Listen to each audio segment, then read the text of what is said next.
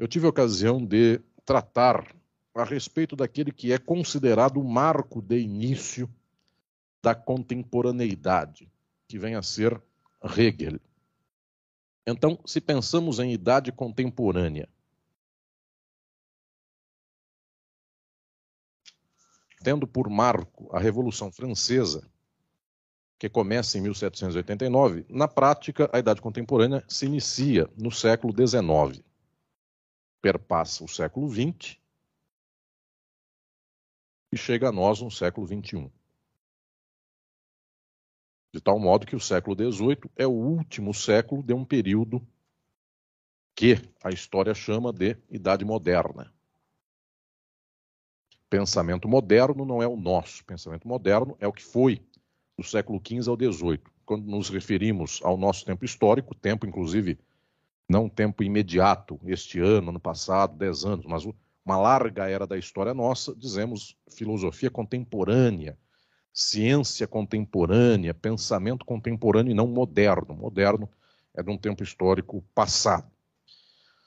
Pois bem, esta modernidade, em termos de reflexão teórica, se abriu com o pensamento de Hegel, logo na virada do século XVIII para o XIX. No entanto, o pensador que deita as bases, estabelece a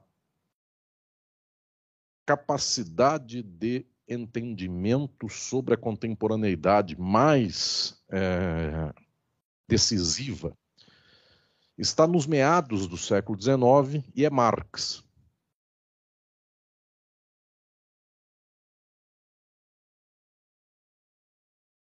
Cujo impacto, inclusive em termos sociais, é incomparável quando se o tem em relação com o pensamento de Hegel. Hegel é um filósofo fundamental, no entanto, não se tem notícia histórica de que Hegel tenha organizado lutas sociais, a partir dele se tenha organizado movimentações de luta social, partidos a favor e contra, é, é, mesmo divisões, eu diria, da disputa política e histórica, isso não se dá com Hegel. Tampouco se dá com os antecessores de Hegel, como Kant. Muito, eu diria, lateralmente, podemos até intuir que o mais expressivo politicamente eh, pensador anterior a eles vem a ser Rousseau, no século XVIII. Muito mais do que Kant, em termos de luta prática. Mas também Rousseau, que de alguma maneira inspirou muitos movimentos do século XVIII, do século XIX em especial, ele não é hoje, não se tornou, eu diria, perene numa forma de pensamento que organizasse, inclusive, a disputa social, o horizonte político. No século XVIII para XIX, sim. A própria Revolução Francesa ela não é composta de, uma, de um horizonte é, político uníssono. Ela tem muitas disputas é, jacobinos e girondinos, é um exemplo muito imediato aqui de quem tem perspectivas distintas sobre horizonte social. Então, esta dimensão, aí sim podemos dizer, Rousseau, o inspirador dos jacobinos, contra uma série de outros que seriam inspiradores dos girondinos. Então, temos aí já uma perspectiva de é, é, reclame político do pensamento. Com Hegel, muito parcialmente, mas com Marx, isso se torna decisivo. De tal modo que no início do século XIX, não havia ninguém que fosse, em termos de cultura e ilustração, imune a ter alguma posição sobre Rousseau. Ou se amava ou se odiava. Uma indiferença seria muito improvável no que diz respeito a Rousseau. Até hoje, eventualmente, há ecos desta posição russoniana. Rousseau, o homem que veio destruir um velho tempo, e isso pode ser falado exatamente assim, e pode ser falado a frase igualzinha, só que com outra entonação e outro entusiasmo. Rousseau, o homem que veio destruir o velho tempo e abrir outro. Então, observemos nós, é, é, esta dimensão é uma disputa muito imediata em torno é, do pensamento de Rousseau. Com Marx, isso é elevado à enésima potência. Quem me acompanha aqui nesse momento certamente já ouviu alguma referência sobre Marx e de antemão tem uma posição a respeito. Fato que não tem em relação a Hegel. Hegel não é alguém para quem, em relação a, ao, a quem, tenhamos de antemão uma posição dizendo sou hegeliano ou anti-hegeliano. Tanto quanto Aristóteles. Mas com Marx, isso é uma posição candente. Por isso, o estudo a respeito de Marx, via de regra, não começa com aquilo que eu diria que é uma análise científica e teórica é, é, longínqua e afastada. Começa com uma demarcação de uma interpelação subjetiva muito forte a respeito do que pensar sobre ele. Então, de antemão, já se gosta, já se odeia, já se tem é, na mente como sendo uma, um pensador cuja demarcação é muito incisiva. Volto a dizer, eventualmente na história do pensamento não há nenhum como ele. Há alguns que dizem que se abeirando a ele estariam Darwin e Freud, mesmo assim num grau muito abaixo. É verdade que hoje, eventualmente, há uma vaga, nouvelle vague, como um dia, professor Paulo, um francês, há uma nouvelle vague de um certo revival é, de um antidarwinismo. Mesmo assim, é muito pouco. Mesmo assim, é, é, insuficiente. Seria o equivalente a dizer: não há pessoas hoje que estão disputando o fato de que a Terra não seria é, redonda, ela seria plana. Sim, mas é residual. Então, o ódio a Darwin, eu diria ainda que é residual. Um pouco maior, sim, é o ódio a Freud. Porque a noção de que tenhamos inconsciente pulsões, desejos, desejo e repressão isso é um pouco mais, eu diria, perigoso para uma certa visão de mundo. Mesmo assim, se juntarmos Darwin com Freud, não dá um décimo da demarcação do que é Marx para o pensamento. Então, efetivamente, são pensadores de um horizonte, de fato, de muita implicação para o nosso tempo.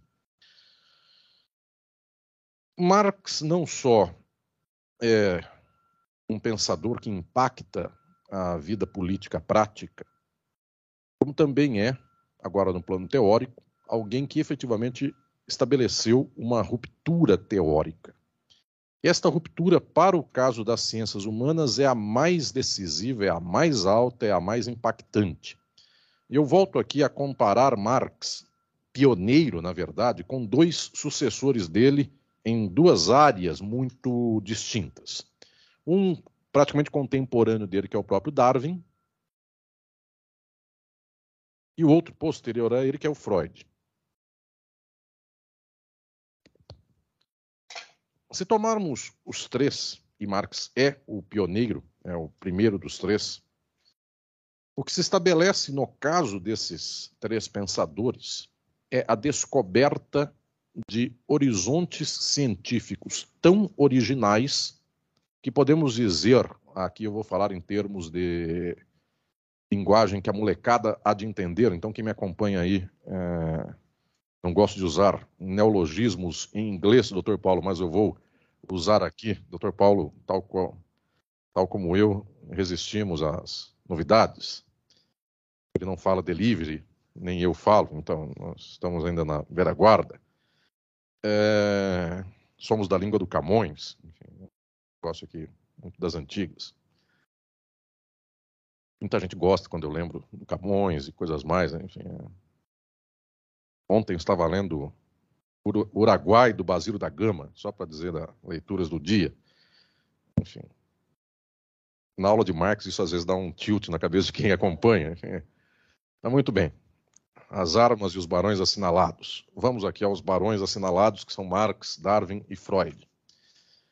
Eu vou usar um termo que a molecada usa. O que fez Marx, o que fez Darwin e o que fez Freud foi resetar o conhecimento científico até então estabelecido. Exatamente isso. Foi zerar o conhecimento anterior, anulá-lo e começar de novo em outras bases. Sendo que muita gente, como Althusser, Antônio é meu orientando e trabalha muito com as ideias de Althusser. Althusser diz que esse movimento começa, inclusive, aqui na Idade Moderna, com gente como Galileu, Newton. Quando essa gente diz não é o Sol que gira em torno da Terra, é a Terra que gira em torno do Sol, isso destrói uma história secular e milenar de compreensão de mundo. Terra, centro do mundo, homem sendo o ápice da perfeição de todos os tempos, imagem e semelhança de um Deus, tudo isso aqui vai destruído em um pulo. Então entendam, quando se começa a física nos termos modernos, contemporâneos, ela não é uma continuidade da velha física, que imaginava que a Terra era o centro do mundo e havia sete céus sete degraus do inferno, como diria Dante Alighieri, na comédia. Então, o que estou dizendo é que nós estamos aqui abolindo uma forma tradicional de saber e começando outra. Sendo que boa parte destas formas de conhecimento científico, elas estão diretamente no campo do que nós chamaríamos hoje de ciências é, é, da natureza. Galileu, Newton discutindo gravidade, é, a posição dos astros, é, tudo isso está num campo das ciências. Darwin a mesma coisa. Claro, tem implicações imediatas para o campo da sociedade, mas o seu campo imediato de trabalho é daquilo da, que é o estudo da natureza. De tal sorte que o seu impacto ele tende a não ser disputado nem combatido, porque alguém que disser que a Terra não está girando em torno do Sol e o Sol em torno da Terra, ele será desmentido por uma série de questões que advêm da própria realidade física, tanto quanto alguém dirá que a Terra é plana. E isso é desmentido pela uh, possibilidade da aviação dar uma volta ao mundo. Enfim, e não tem condição de dizer chegar ao fim do mundo. Ninguém uh, fotografou a quina do mundo. Embora aqui mais ou menos é uma quina, mas não uma quina literal. Enfim, é uma Brasil é uma espécie de grande área lá no sul da Argentina é a quina mesmo, enfim, segundo os próprios argentinos. Isso é um elogio, é um escanteio. Bem, porque depois cortam isso, mandam para a Argentina, enfim, eu estou ferrado. É. Tem que lembrar que tudo é possível, então preciso, toda piada minha tem que ser matizada. E Buenos Aires, querido. Bueno, então, Darwin, Galileu, Newton são incontornáveis nos termos da biologia, nos termos da física, nos termos da astronomia. Freud já não. Freud lida com o campo da subjetivação, da subjetividade. E por causa disso, o seu impacto social é mais decisivo. Mais gente odeia as descobertas de Freud do que as descobertas de Darwin. Ou do que estas aqui. Tirando gente muito obtusa, a maioria concorda que a Terra que gira em torno do Sol e não o contrário. Também com as descobertas de Darwin. Já com Freud, este patamar se torna mais sensível. Porque dizermos que temos inconsciente, dizer que temos desejo e ele nos move é algo bastante problemático para quem diz que nós, seres humanos, controlamos racionalmente nossas posições, tanto é que desmonta uma certa lógica jurídica no mundo inteiro de que alguém é responsável por todos os seus atos jurídicos, inclusive mediante sua declaração de vontade. Declarar sua vontade é declarar conscientemente que se quer isto ou aquilo.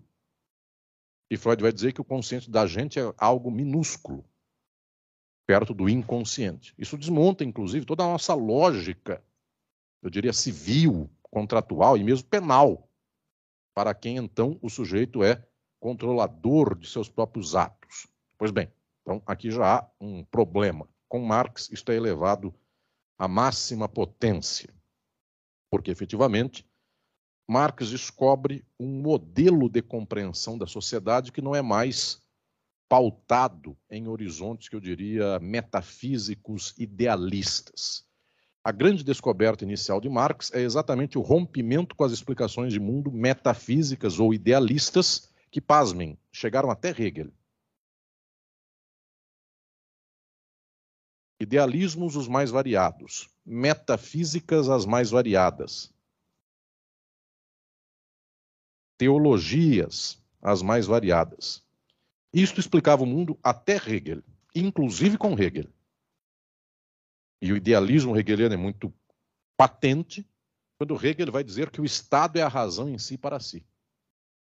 Isto aqui é notório como última demarcação de uma leitura de mundo que não usa ciência para a sua explicação da realidade. Portanto, é mais confortável para a maioria das pessoas fazer uma espécie de retrocesso de Marx a Hegel. Briga-se menos, causa-se menos desconforto em relação aos outros. No final das contas, ainda se louva a ordem tal como ela se apresenta, o Estado é a razão.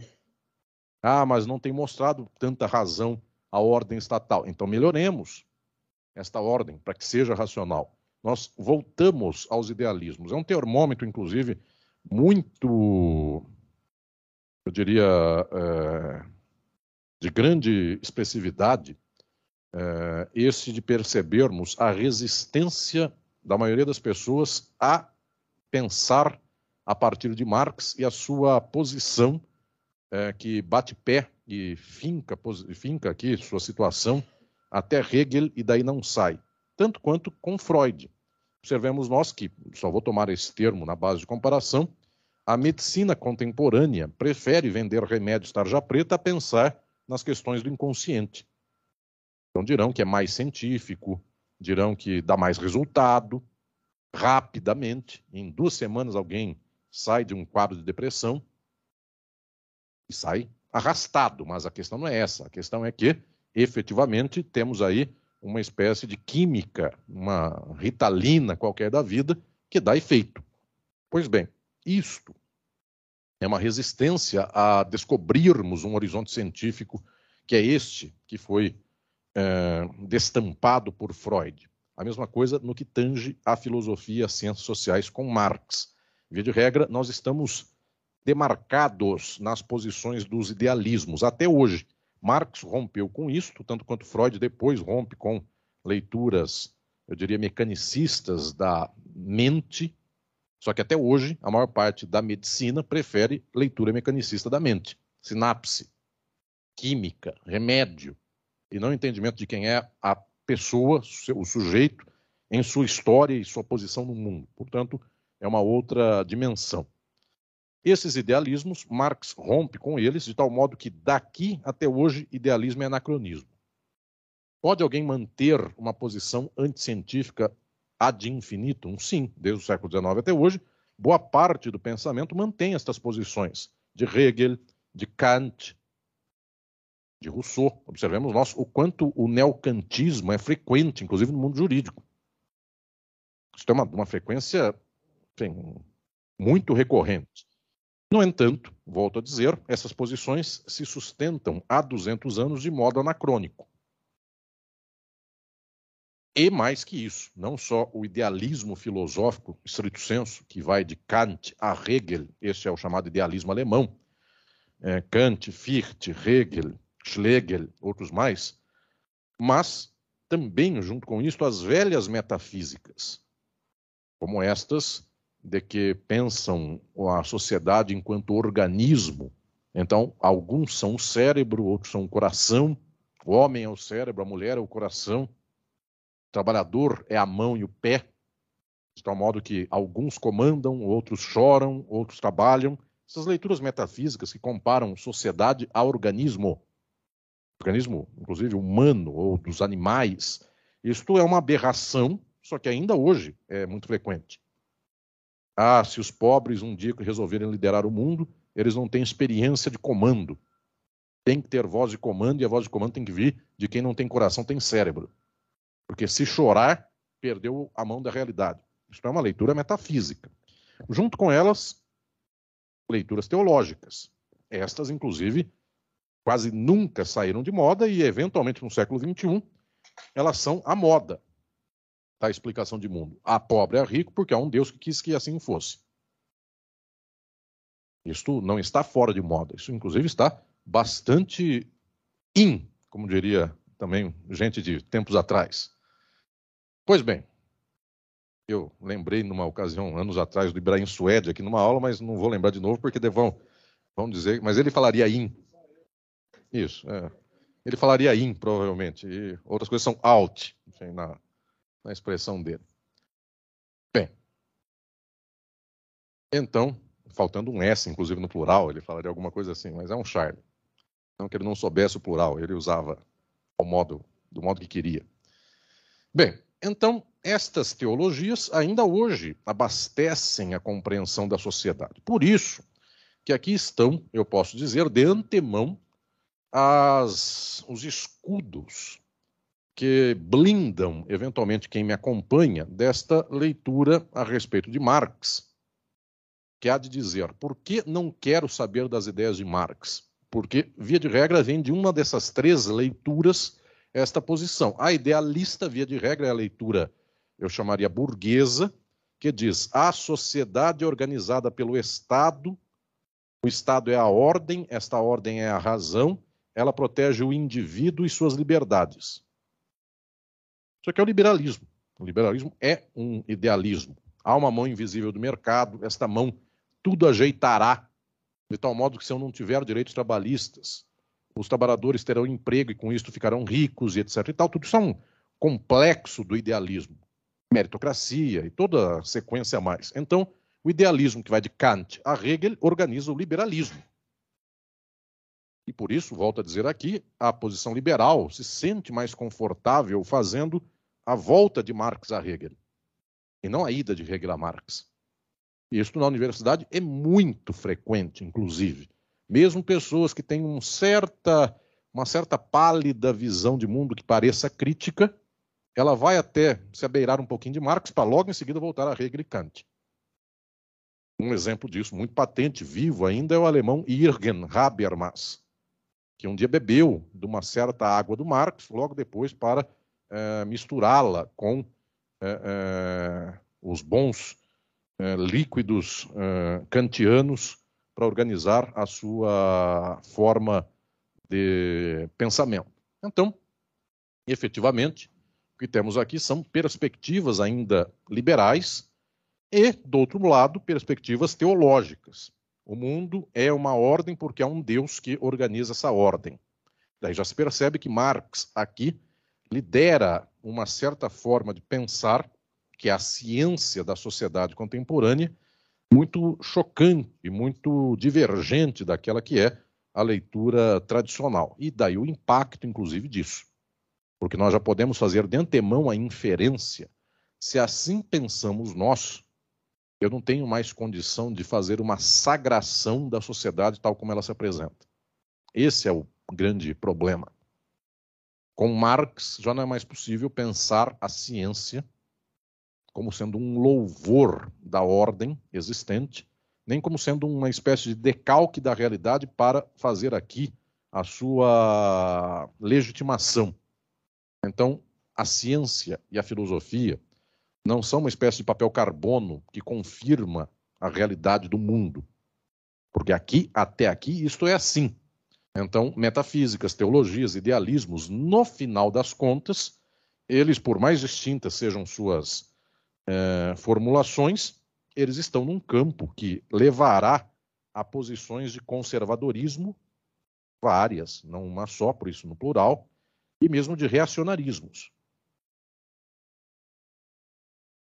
Desde o século XIX, só há duas posições de mundo em termos intelectuais, políticos e sociais. Ou é uma luta para transformar o mundo, ou é toda uma reação contra essa luta de tal modo que não importa quem seja ou o que seja o movimento que reage às lutas de transformação. Qualquer coisa é possível. Então, podem pegar exemplos como Brasil, Estados Unidos, Europa, qualquer lugar do mundo. Qualquer movimento que seja viável de combate a estruturas de luta de progresso, isto será o desaguadouro de todas essas posições. De tal modo que no mundo inteiro, nas sociedades capitalistas, o que se chama de pensamento conservador, na verdade, é a reação a qualquer progressismo.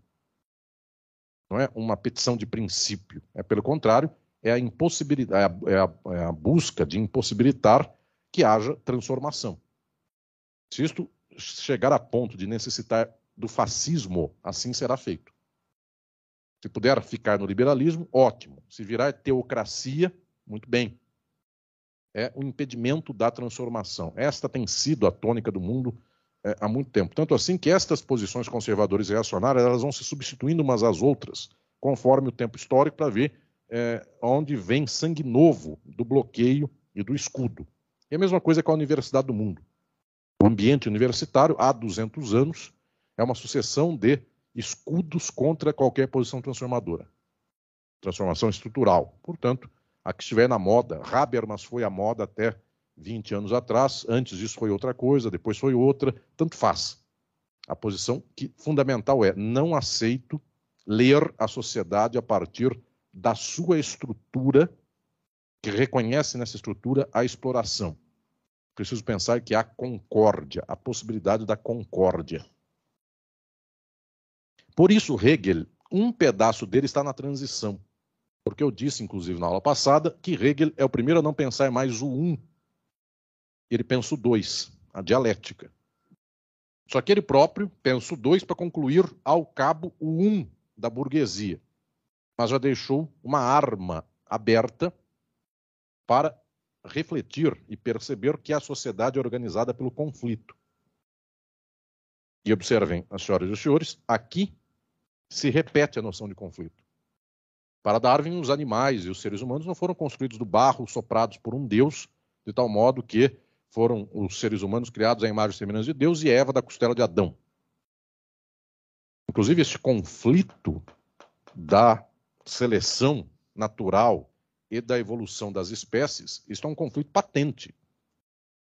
Animais com mais capacidade hão de ter mais é, é, predominância natural do que outros. Então, isso aqui é a organização biológica na base do conflito.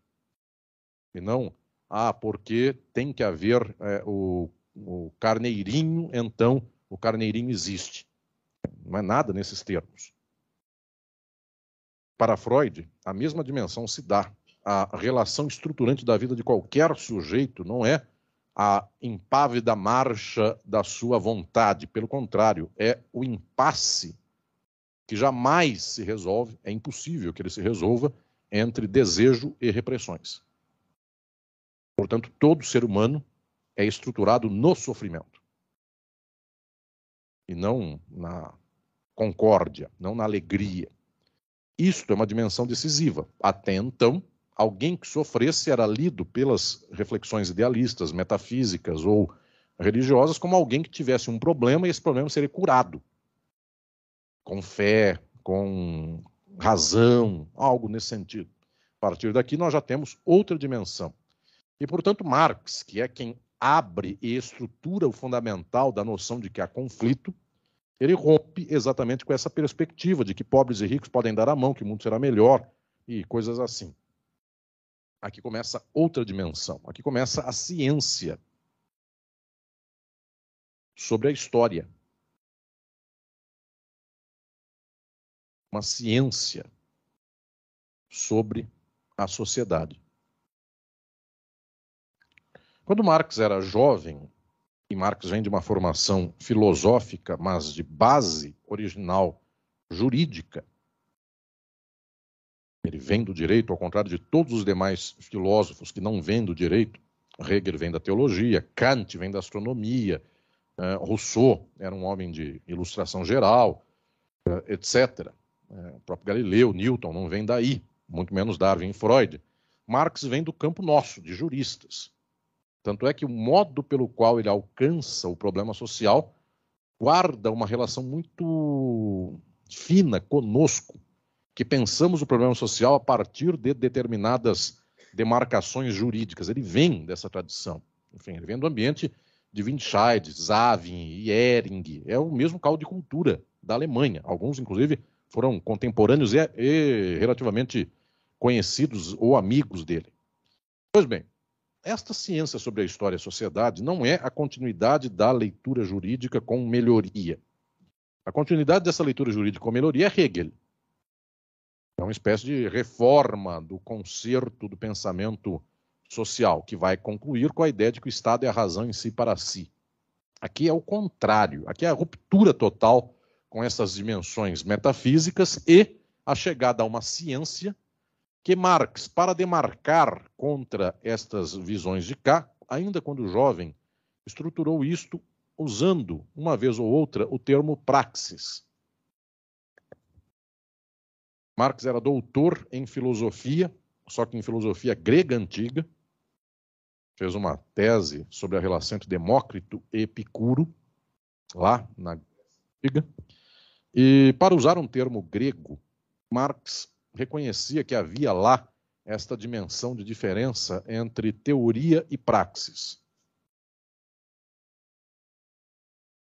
E, portanto, esta relação aqui entre teoria e praxis, Marx usou como índice de uma separação velhas posições que explicavam o mundo a partir de construções teóricas, sistemas teóricos, há ordem, há Estado, o Estado é a razão, há Deus, Deus organizou o mundo de tal modo, há uma mão invisível, quaisquer coisas nesse nível. Pois bem, estas funções aqui, Marx rompe com essa noção de praxis, que para o nosso ouvido do vernáculo, do português contemporâneo, soa como prática, mas não é só isso. Um outro termo melhor do que praxis, muito melhor, usado pelo próprio Marx, é materialidade. Muitas vezes usamos material aqui a partir desta é, é, proposta de Marx, e material quer dizer concreto.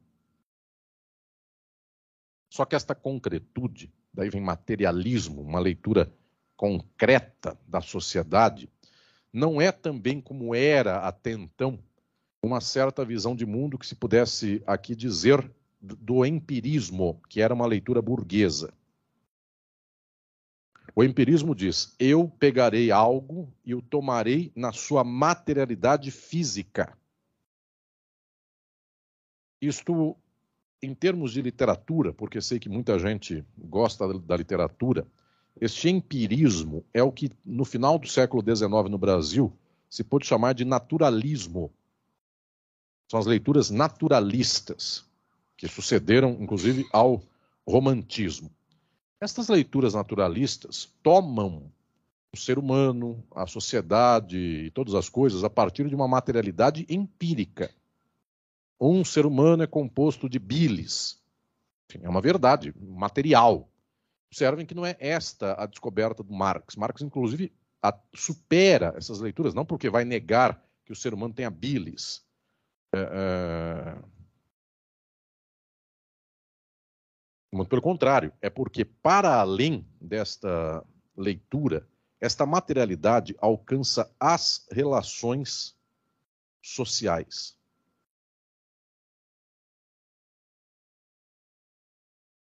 Então não se trata de dizer o ser humano composto de ossos e tantos ossos, sistema sanguíneo, e bilis, e, e cerebelo. Tudo isso é uma verdade empírica. No entanto, esse ser humano que tem tudo isto é organizado a partir de relações sociais.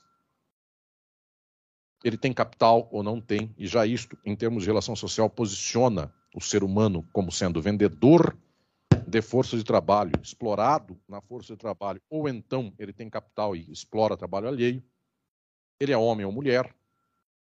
E homem ou mulher não é apenas a dimensão corporal, eu diria material no sentido empírico, de órgãos sexuais distintos, mas são relações sociais que se põem de modo distinto. Expectativas sociais, cumprimentos eh, variados eh, eh de, dessas expectativas. Então, Marx descobre uma materialidade social e histórica. Que, com o passar do tempo, ele passa a desenvolver de modo ainda mais decisivo, e ele chega à descoberta daquelas que são as formas sociais, que são formas de relação social. E aqui está, eventualmente, a descoberta magnífica que muda a história da compreensão da sociedade e da própria historicidade.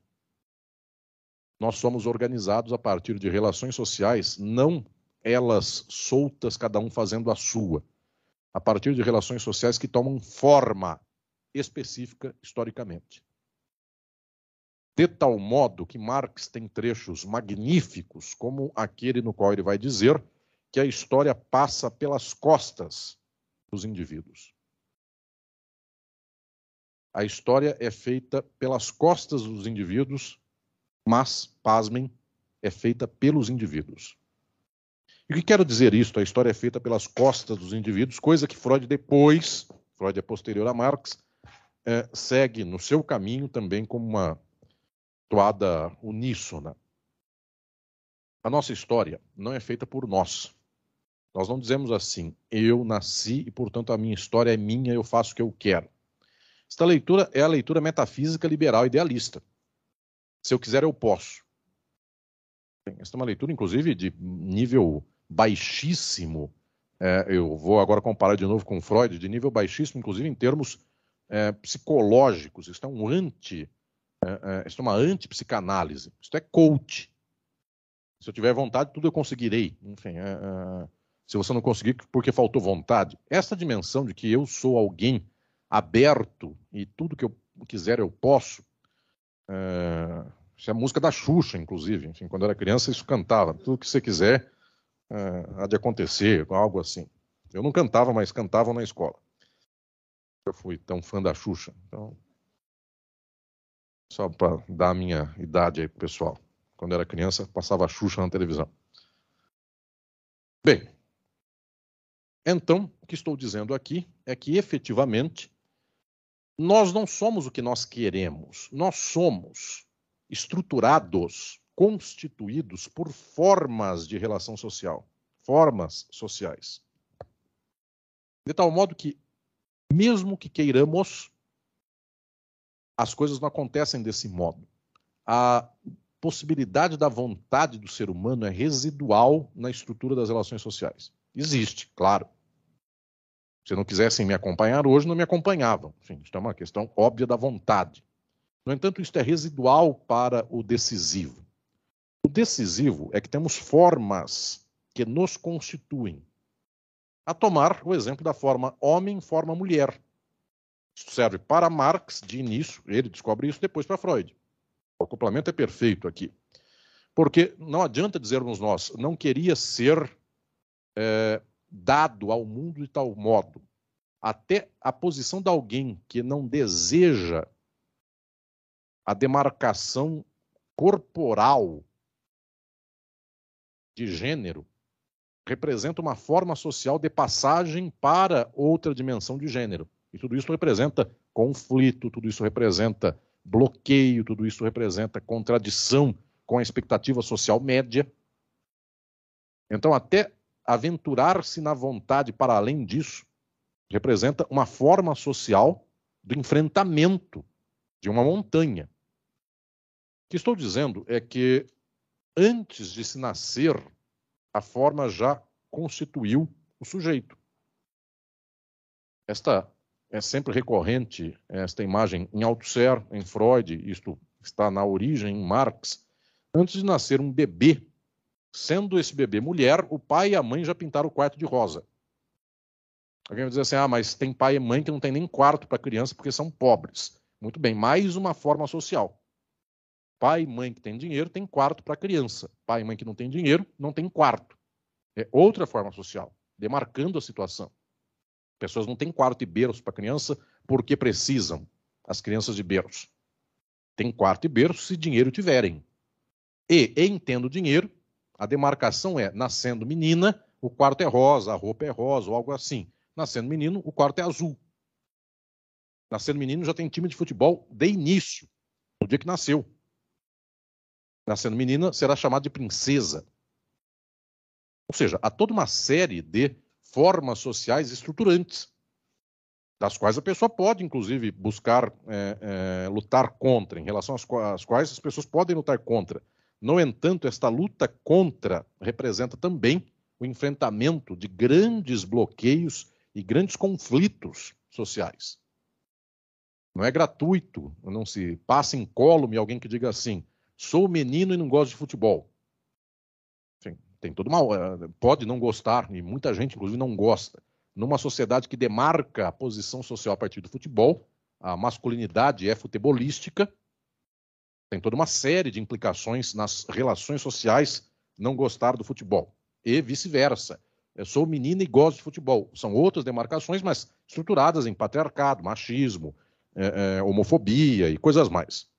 Pois bem, então o que estou lhes dizendo é que os sujeitos são estruturados pelas costas de si mesmos, pela história e pelas relações sociais. Antes de uma menina nascer, já é menina.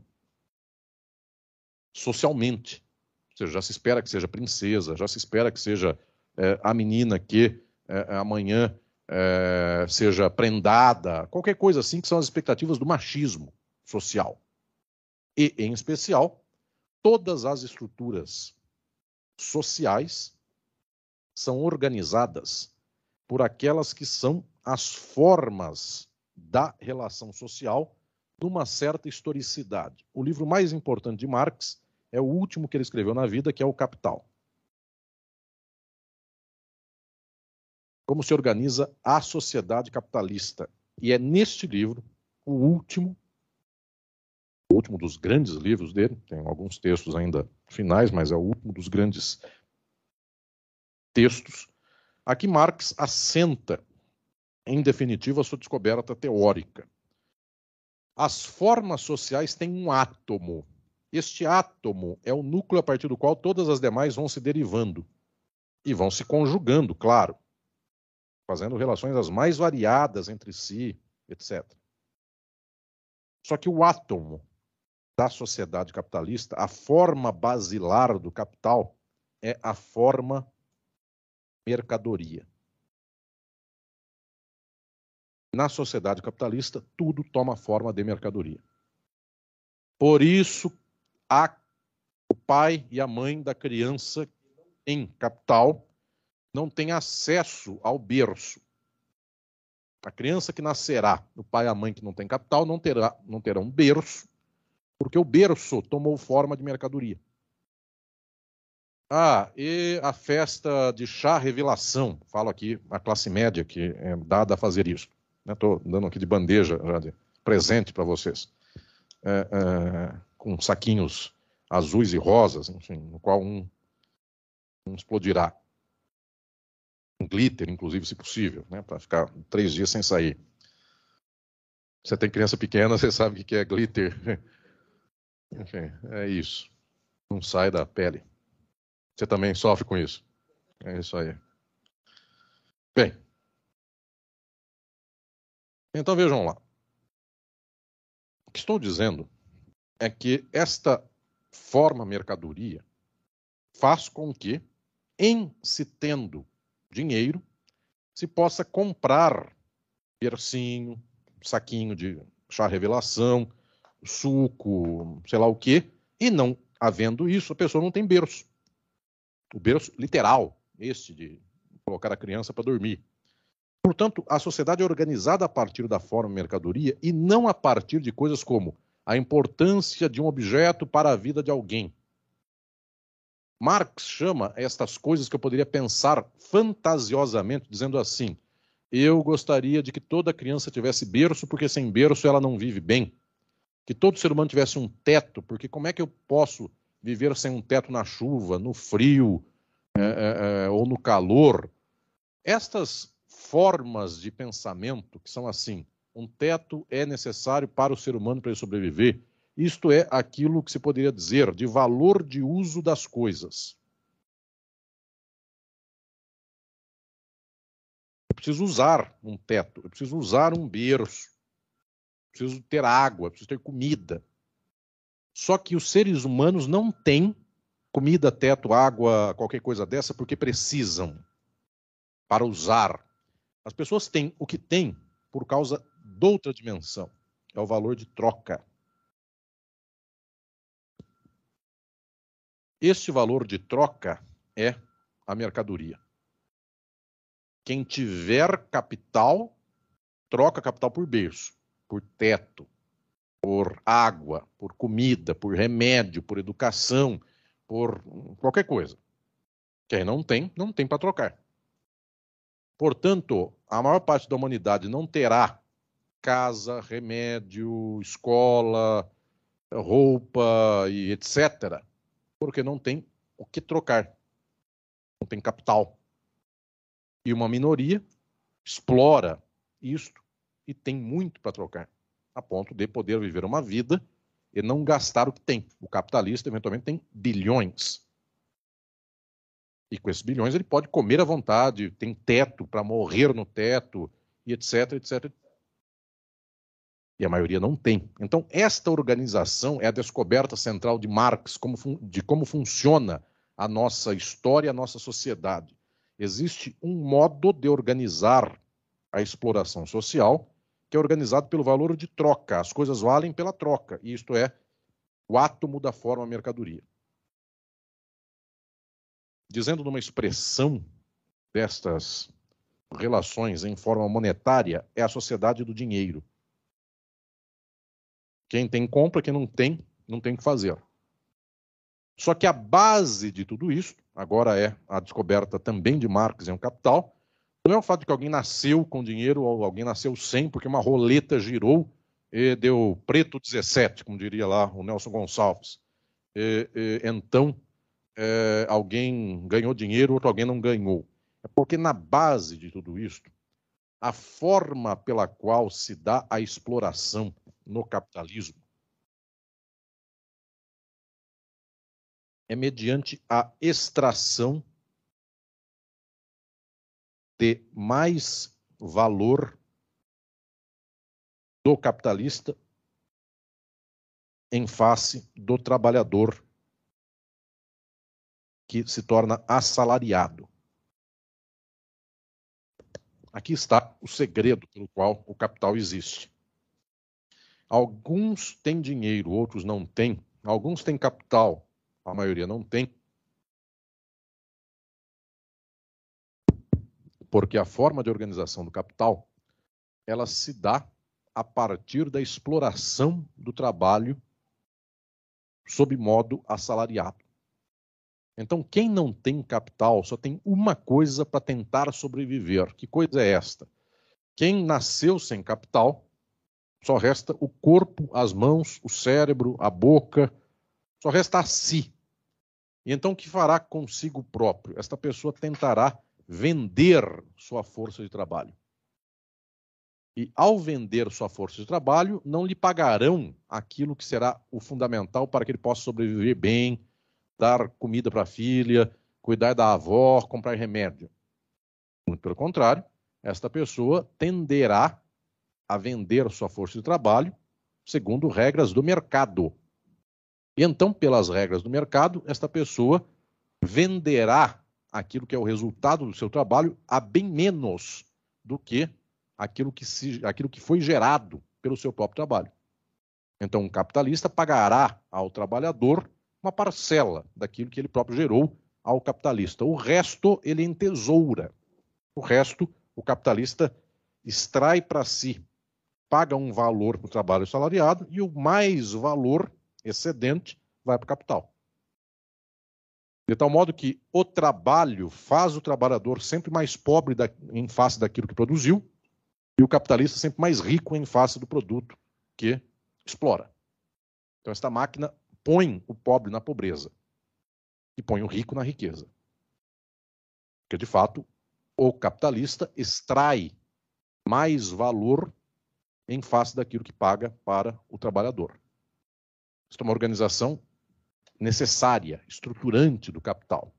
Tanto assim que se o trabalho custar mais do que a lucratividade para o capitalista, o capitalista não fará aquele trabalho, não explorará aquele trabalho. Os trabalhos do capital são organizados para a extração de mais valor. Isto aqui é a máquina que organiza então a sociedade capitalista. E qual é a descoberta também fundamental de Marx em O Capital? A única coisa que organiza o capitalismo, o único sentido para o capitalismo é a acumulação. Só isto organiza o capital. A sociedade capitalista é uma sociedade da acumulação.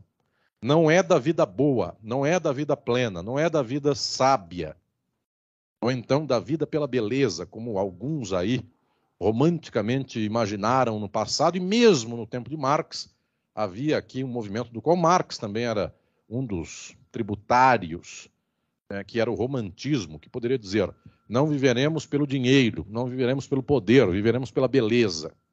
Retomaremos os gregos antigos e seu culto à beleza. Isso que é, perpassa Marx um pouquinho só, mas não organiza seu pensamento, mas organiza o pensamento dos reacionários do século XIX. Nietzsche e outros mais. É, Richard Wagner, a obra de arte total. O que eu faço, o que eu vivo, o que eu falo, o que eu escuto, o que eu vejo é a obra de arte total. É a beleza total.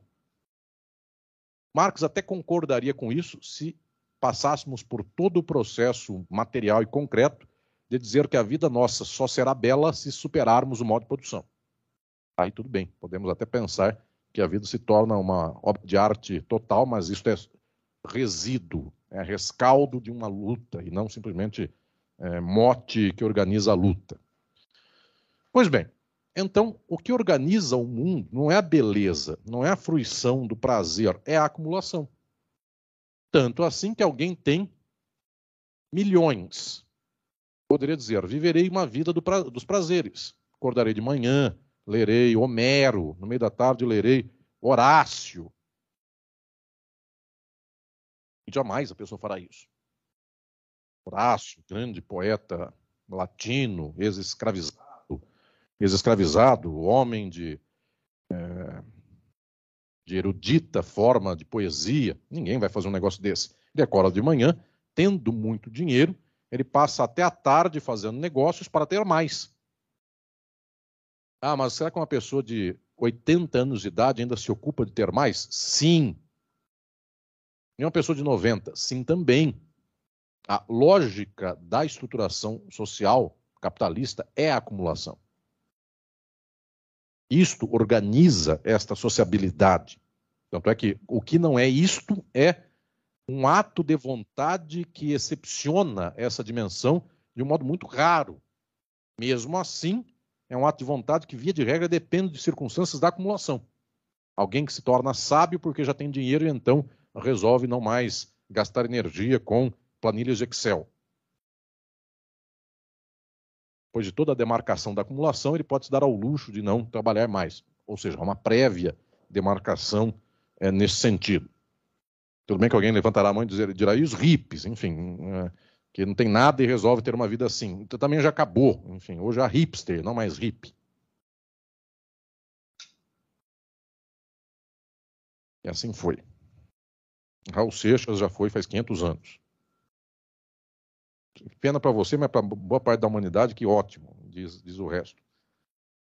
Bem, já sei que você é, simpatiza comigo, mas muita gente dirá que bom que acabou essa sociedade alternativa. Luiz Manuel nunca escutou Raul Seixas, né? Já? É. Ó, que beleza. Tá ensinando no bom caminho. Bem. Então, esta. Para o Antônio, Raul Seixas não é rock. Embora há de se reconhecer algum mérito, mas enfim, não muito. Isso é uma discussão das antigas que não vou nem entrar nela hoje. Meu assunto aqui é filosofia. Bem, a acumulação organiza a sociedade de tal sorte que toda a máquina social tem por resultado deste modelo, deste átomo que vai se organizando, tem por resultado a clivagem da sociedade em classes sociais. Vejam, não é que a classe social organizou o capitalismo só. O capitalismo ao cabo, constituiu as classes sociais. Claro, o capitalismo surge de divisões sociais quase estamentais. Senhores feudais que tinham feudos, gente que não tinha nada que fazer no feudo e foi para um burgo ser explorada. É óbvio que o capitalismo surgiu a partir de diferenças sociais muito estabelecidas. Só que ao cabo do desenvolvimento do capitalismo, o capitalismo organiza a própria estrutura das classes sociais. Classe social é o resultado final do processo de acumulação do capital, porque neste movimento o capital vai se acumulando e vai se consolidando nas mãos de alguns e os demais da sociedade se constituem em termos de classe trabalhadora, classe trabalhadora assalariada, da qual uma franja desta diferença brutal aqui, que é 1% aqui, 99% aqui, uma franja dessa classe trabalhadora são vocês que estão me ouvindo e me acompanhando, porque se vocês estão me ouvindo e me acompanhando agora, vocês têm tempo para isso, vocês têm acesso à internet, de tal modo que vocês são a chamada classe média. Já sei mais ou menos o público que me acompanha aqui. Porque o pobre, muito pobre, muito pobre, nesse momento está cortando cana. E não tem acesso ao que eu falo, via de regra. Pois bem, esta divisão de classe social, ela sim, é o resultado de uma sociedade estruturada pela forma mercantil. Quem tem forma mercantil, quem tem capital, explora trabalho alheio, quem não tem, vende trabalho para quem tem. Só tem essa opção. Ou seja, a outra opção é roubar. Graças a isso tem TJ. Esta opção, em havendo, tem toda uma sequência, TJs do mundo, inclusive, nada, ah, nada que eu digo tem respeito ao TJ de São Paulo, enfim, é qualquer TJ do mundo. É, em qualquer lugar do mundo, em roubando, haverá justiça, poder judiciário, para enviar para a cadeia. Então, não é bem uma opção. Não uma opção factível na ruptura cotidiana das relações sociais, é a ruptura com boa parte das relações sociais. Portanto, é a reclusão, né? outra dimensão. Então, na prática, não há essa opção, só há a opção de se vender ao capital. Pois bem, o que estou aqui lhes dizendo é que agora nós estamos descobrindo as estruturas e as formas sociais que nos organizam. E com isto cai como se fosse um dominó posto de pé com um peteleco só, caem as peças e as fichas de toda a estruturação do conhecimento pré-científico ou filosófico prévio a Marx. E agora vem de uma vez só. Se nós somos organizados pela forma mercadoria, pelo valor de troca e não de uso, se nós somos organizados por uma específica forma de exploração e o sentido da sociedade é a acumulação, então o Estado não é a razão em si para si. É isso que a filosofia, o universitário da classe média, que é em geral uma pessoa fraca em termos de posição intelectual de mundo, enfim, ele não é da porrada, ele é alguém do cafezinho com espuminha de castanha ou algo assim. Essa pessoa tem dificuldade em entender esse dado basilar. O Estado não é a razão em si para si. O Estado é uma forma derivada da forma é, é, mercadoria que politicamente tem uma função institucional, garantir o capital do capitalista. Para isso, aquele que tomou o capital do capitalista, o Estado o põe em reclusão. Em reclusão, mata, enfim, formas possíveis de, de punição. Pois bem, então, não é a autodeclaração do Estado a verdade do Estado. Nós rompemos com essa teoria, com esse idealismo. O Estado se declara como bem comum. Eu tenho um livro que se chama Estado e Forma Política, exatamente para dimensionar, em termos de estruturação da forma Estado, como é que isto não vem de metafísicas, de princípios declarados ou algo assim. Isto vem enquanto derivação da forma mercadoria. O Estado é a mercadoria organizada no espaço institucional político. E outra opção não há. Ao mesmo tempo, isso nos revela também, imediatamente, a própria natureza do direito. Nós acabamos com os idealismos, metafísicas e teologias do direito. Direito é a natureza humana, direito é a paz, direito é o bem comum, direito é a justiça, direito é a principiologia que leva a humanidade ao futuro melhor acabamos com tudo isso. Ah, mas a Constituição do Brasil, a Constituição do país tal e a do país qual não dão direito à casa? Dão direito à casa. É um belo princípio escrito num lugar qualquer. Só que o capital não é organizado por valor de uso, ele é organizado por valor de troca. Quem tiver dinheiro, compra uma casa. E em comprando, tem direito à casa. Quem não tiver dinheiro, são os 40 milhões de brasileiros passando fome sem teto. Neste ano completam 35 anos de Constituição Federal, de 88, e há 35 anos, uma expressiva parcela de brasileiras e brasileiros não tem casa. e há 35 anos há um princípio de direito à habitação. Se nós ficarmos na teoria metafísica, há direito à habitação. Se chegarmos para uma materialidade concreta, não há habitação. Então, com isso, nós rompemos com essas leituras de que o direito organiza a justiça, de que o direito é o bem, ou algo assim. Nós estamos agora observando que o direito, inclusive, é uma forma derivada da forma mercadoria. Quem descobre isso também brilhantemente é Pachucanes, no início do século XX, toma as posições de Marx e as desenvolve em Teoria Geral do Direito e Marxismo, obra fundamental. Pachucanes percebe a forma do direito é uma forma derivada da forma mercadoria. Porque para alguém explorar alguém, agora é a diferença substancial do capitalismo para o resto dos modos de produção. Quando tomamos escravismo e feudalismo, eles têm uma organização diferente da organização do capitalismo. Porque no escravismo e no feudalismo há sujeito explorado. No feudalismo há sujeito explorado. Aqui é sujeito explorado. Aqui é sujeito explorado apenas com uma diferença. Aqui é sujeito explorado pelo senhor escravista. E aqui é sujeito explorado pelo senhor feudal. Só que é um sujeito explorado. No capitalismo, continua havendo um sujeito explorado. É outro modo de exploração. Só que esse sujeito explorado é explorado pelo capital. E para que ele seja explorado pelo capital, não é mais o chicote que faz isso. A forma mercadoria, para que exista e explore, ela faz o sujeito explorado ser um sujeito pelo direito.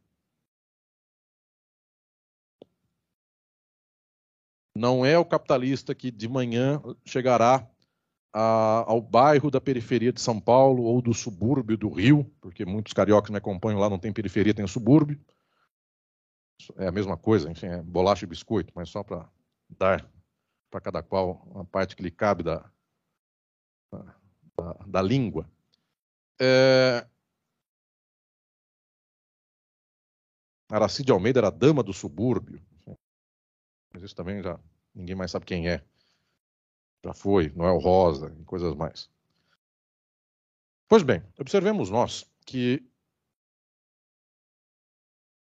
o capitalista não acorda de manhã, vai ao subúrbio ou à periferia e chicoteia os trabalhadores dizendo: pegue o metrô, pegue a CPTM, e a linha jamais falhará e você chegará ao seu trabalho chicoteado.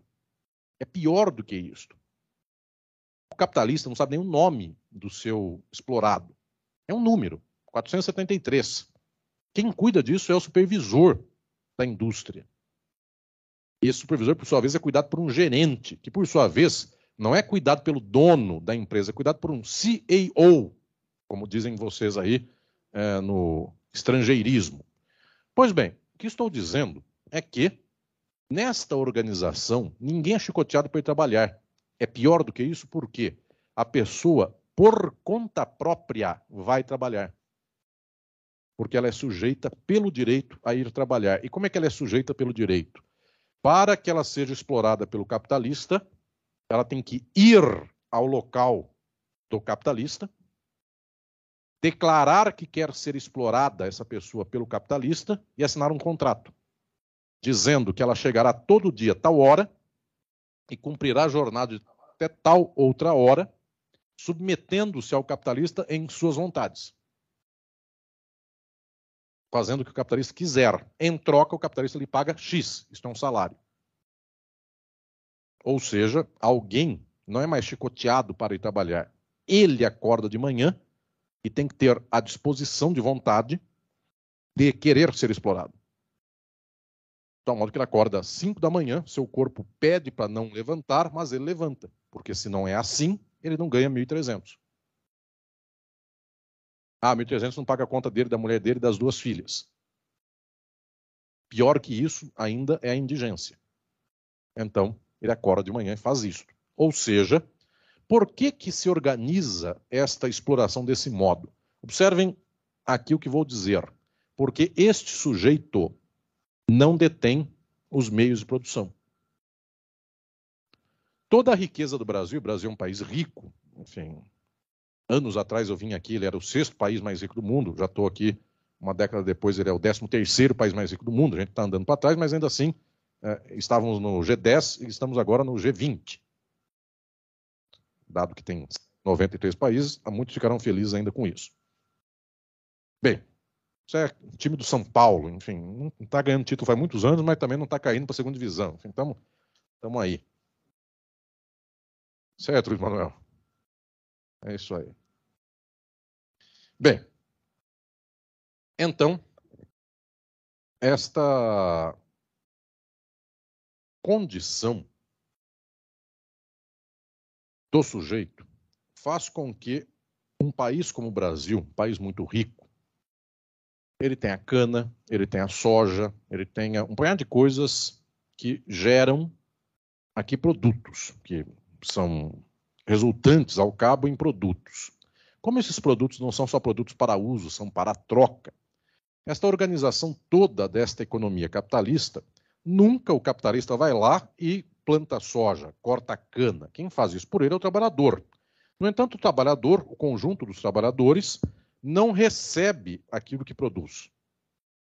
A soma do que se paga aos trabalhadores do Brasil é pequena, é menor do que aquilo que vai ao capital.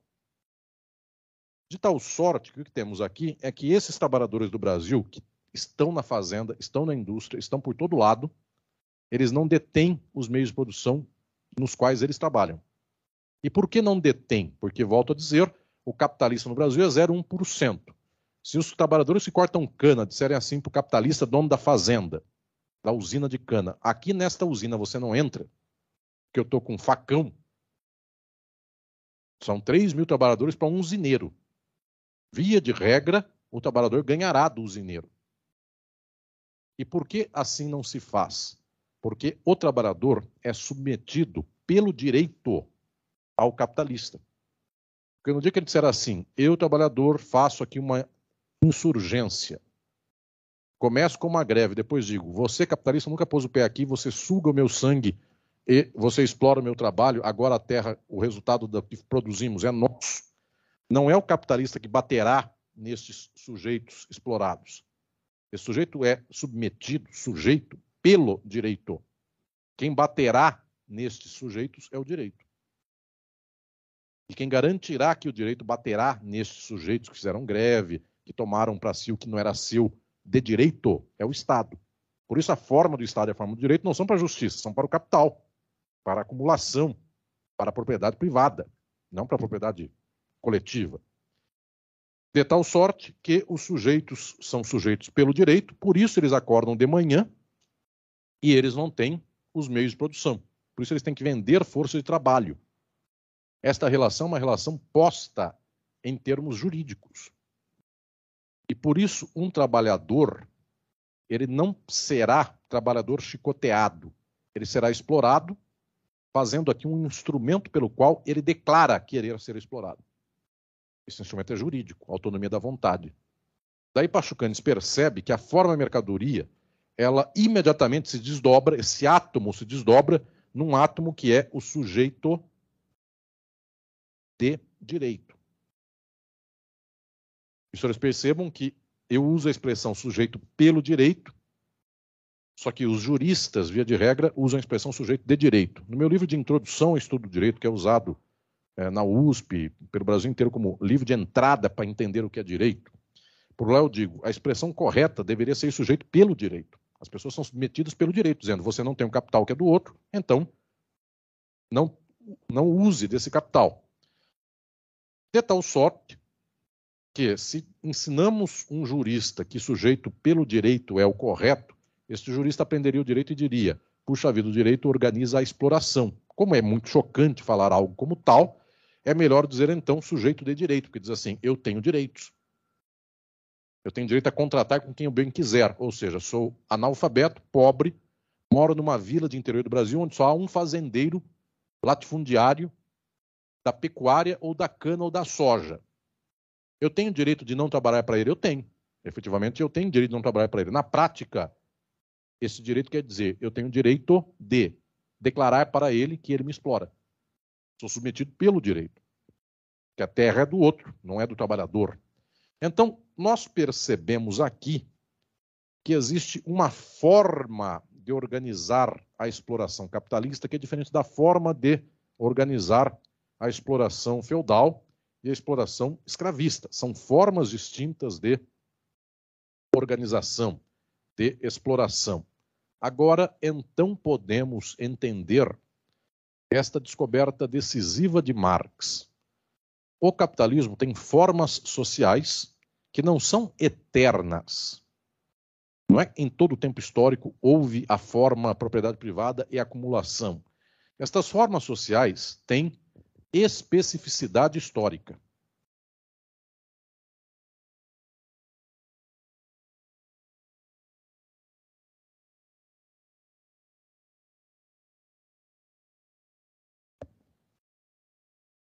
Ou seja, o capitalismo não é o modo de produção de sempre da humanidade. Porque duzentos e poucos anos atrás, o modo de produção era feudal na Europa. E 150 anos atrás, o modo de produção no Brasil era escravista colonial. Não se pagava salário a negras e negros que eram escravizadas e escravizados.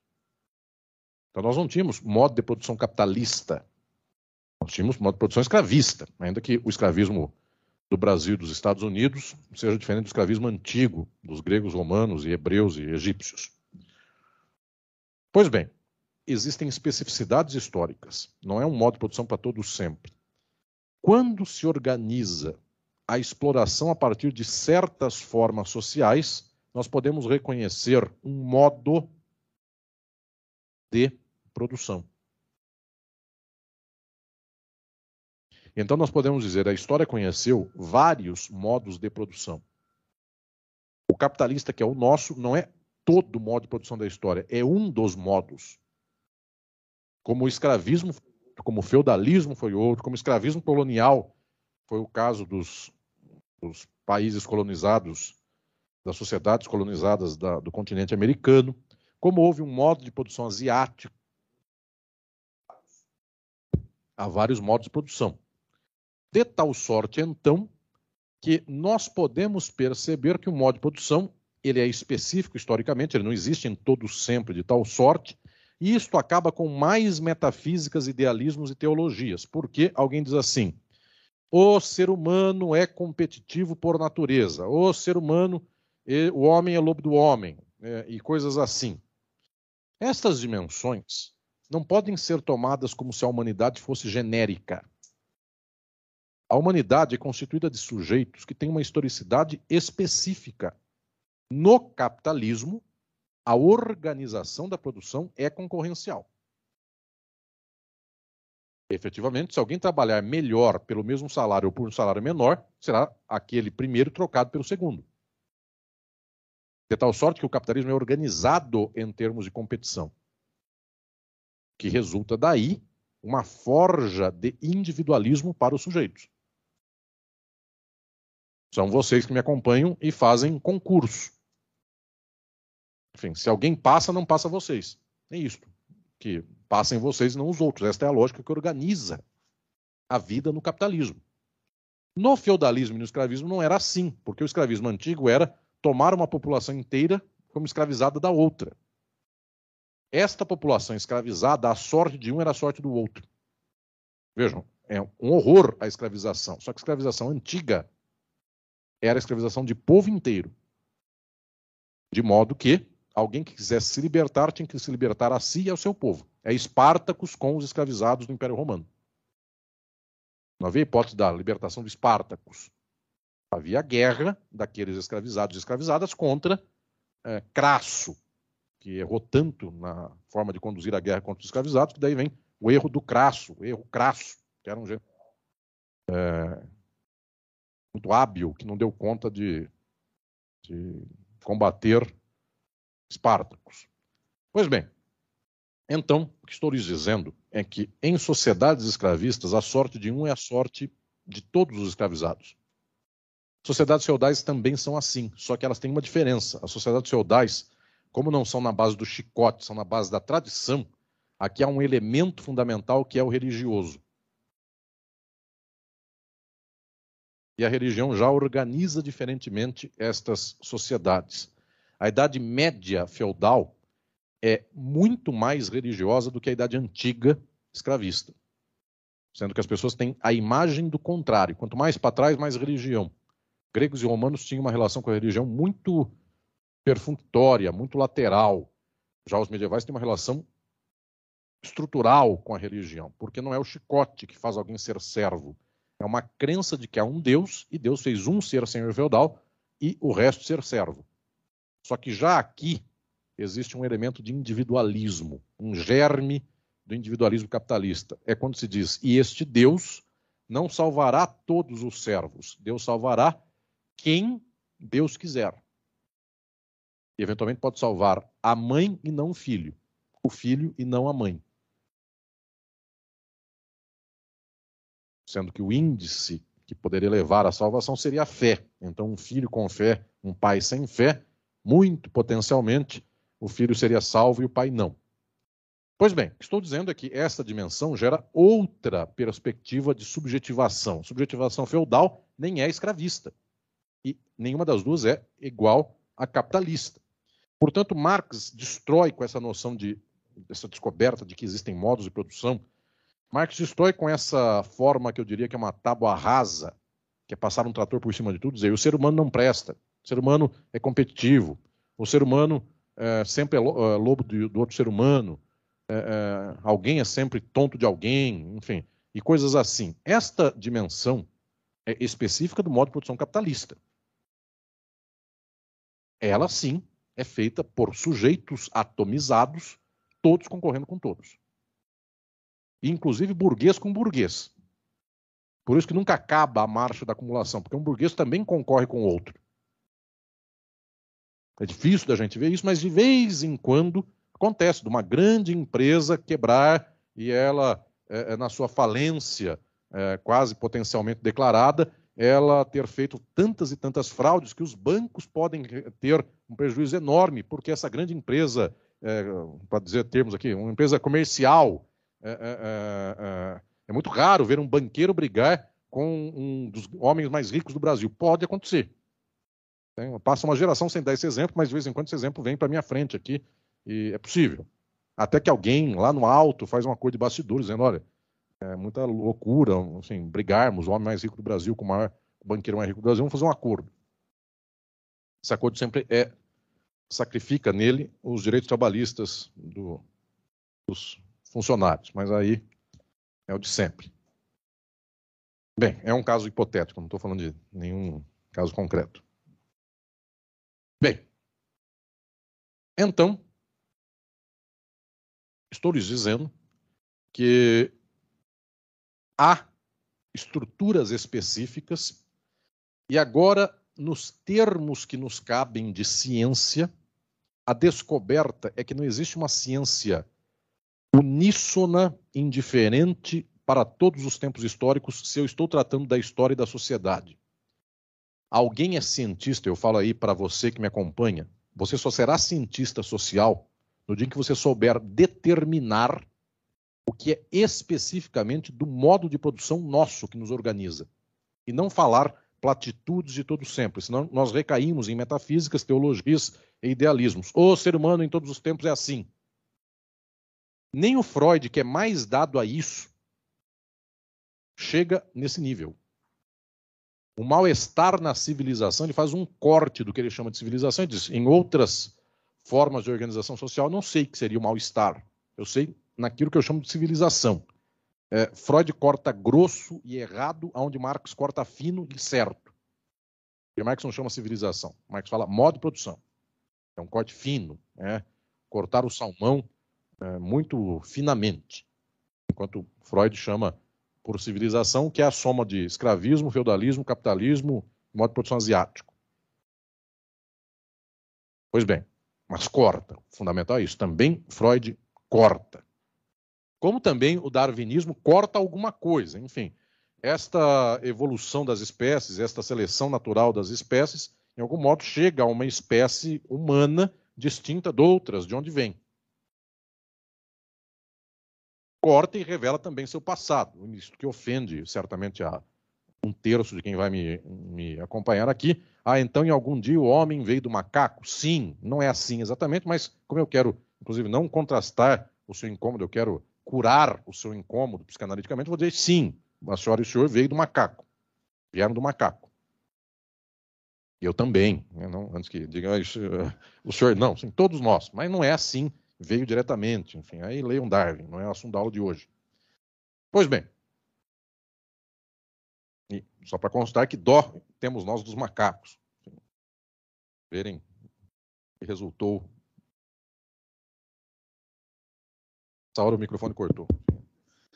É... Sábia, sabe o corte aí da técnica? É isso aí. Bem, então, existe especificidade histórica. Só que agora vem mais um detalhe, com isto é a riqueza de Marx a especificidade histórica é dada pelo modo de produção. E o modo de produção pelo qual o capital é apreendido pelas mãos de alguns e os demais vendem força de trabalho, vendem. Isso é capitalismo, porque o escravismo e o feudalismo não tem venda de força de trabalho, tem exploração direta da força de trabalho, sem salário. Só o capitalismo tem trabalho assalariado. O feudalismo e o escravismo tem trabalho explorado, não assalariado. O capitalismo tem trabalho explorado sob forma assalariada ou seja, sob forma contratual. Isto é o salariado. Pois bem, esta descoberta de Marx, então, nos revela algo decisivo. Qual é o corte científico para entendermos a sociedade?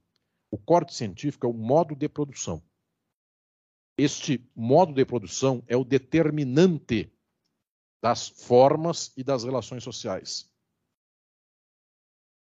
As determinações sociais são advindas do modo de produção.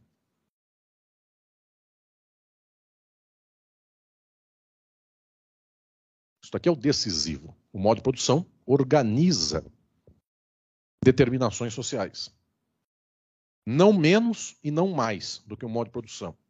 E agora eu começo a lhes explicar por que, que isto aqui é a descoberta científica fundamental. Nós somos o que somos porque somos determinados pelas relações sociais e suas formas. Quando eu digo assim, quem nasceu sem capital deverá vender força de trabalho, isso é uma determinação social.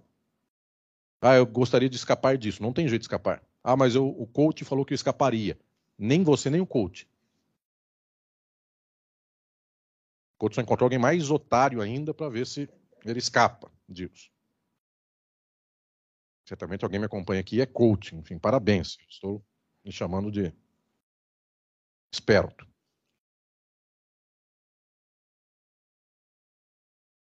Então, observemos nós. Em espanhol se chama cambalache. Esta, isto que se hace. Mas em português já há também cambalacho.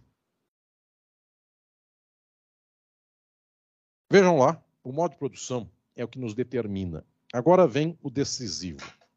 Por que, que o corte é esse? Daqui começa a ciência. Porque quem tem tendências metafísicas não faz corte. O ser humano é assim, o ser humano não presta. Ah, o, o barro de onde foi feito o ser humano, nada dali vem é, correto. É, a culpa é da cobra que saiu da maçã e quaisquer coisas desse nível. Então não tem corte. É uma humanidade genérica. É um modo de ser de um ser humano genérico.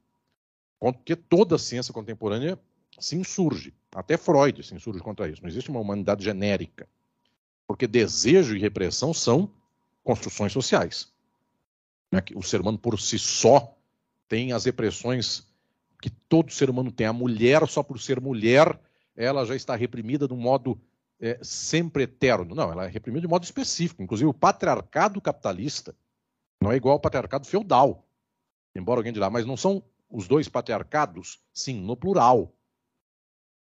Só que a relação patriarcal de exploração e dominação e opressão do feudalismo é de um jeito, a do capitalismo é do outro.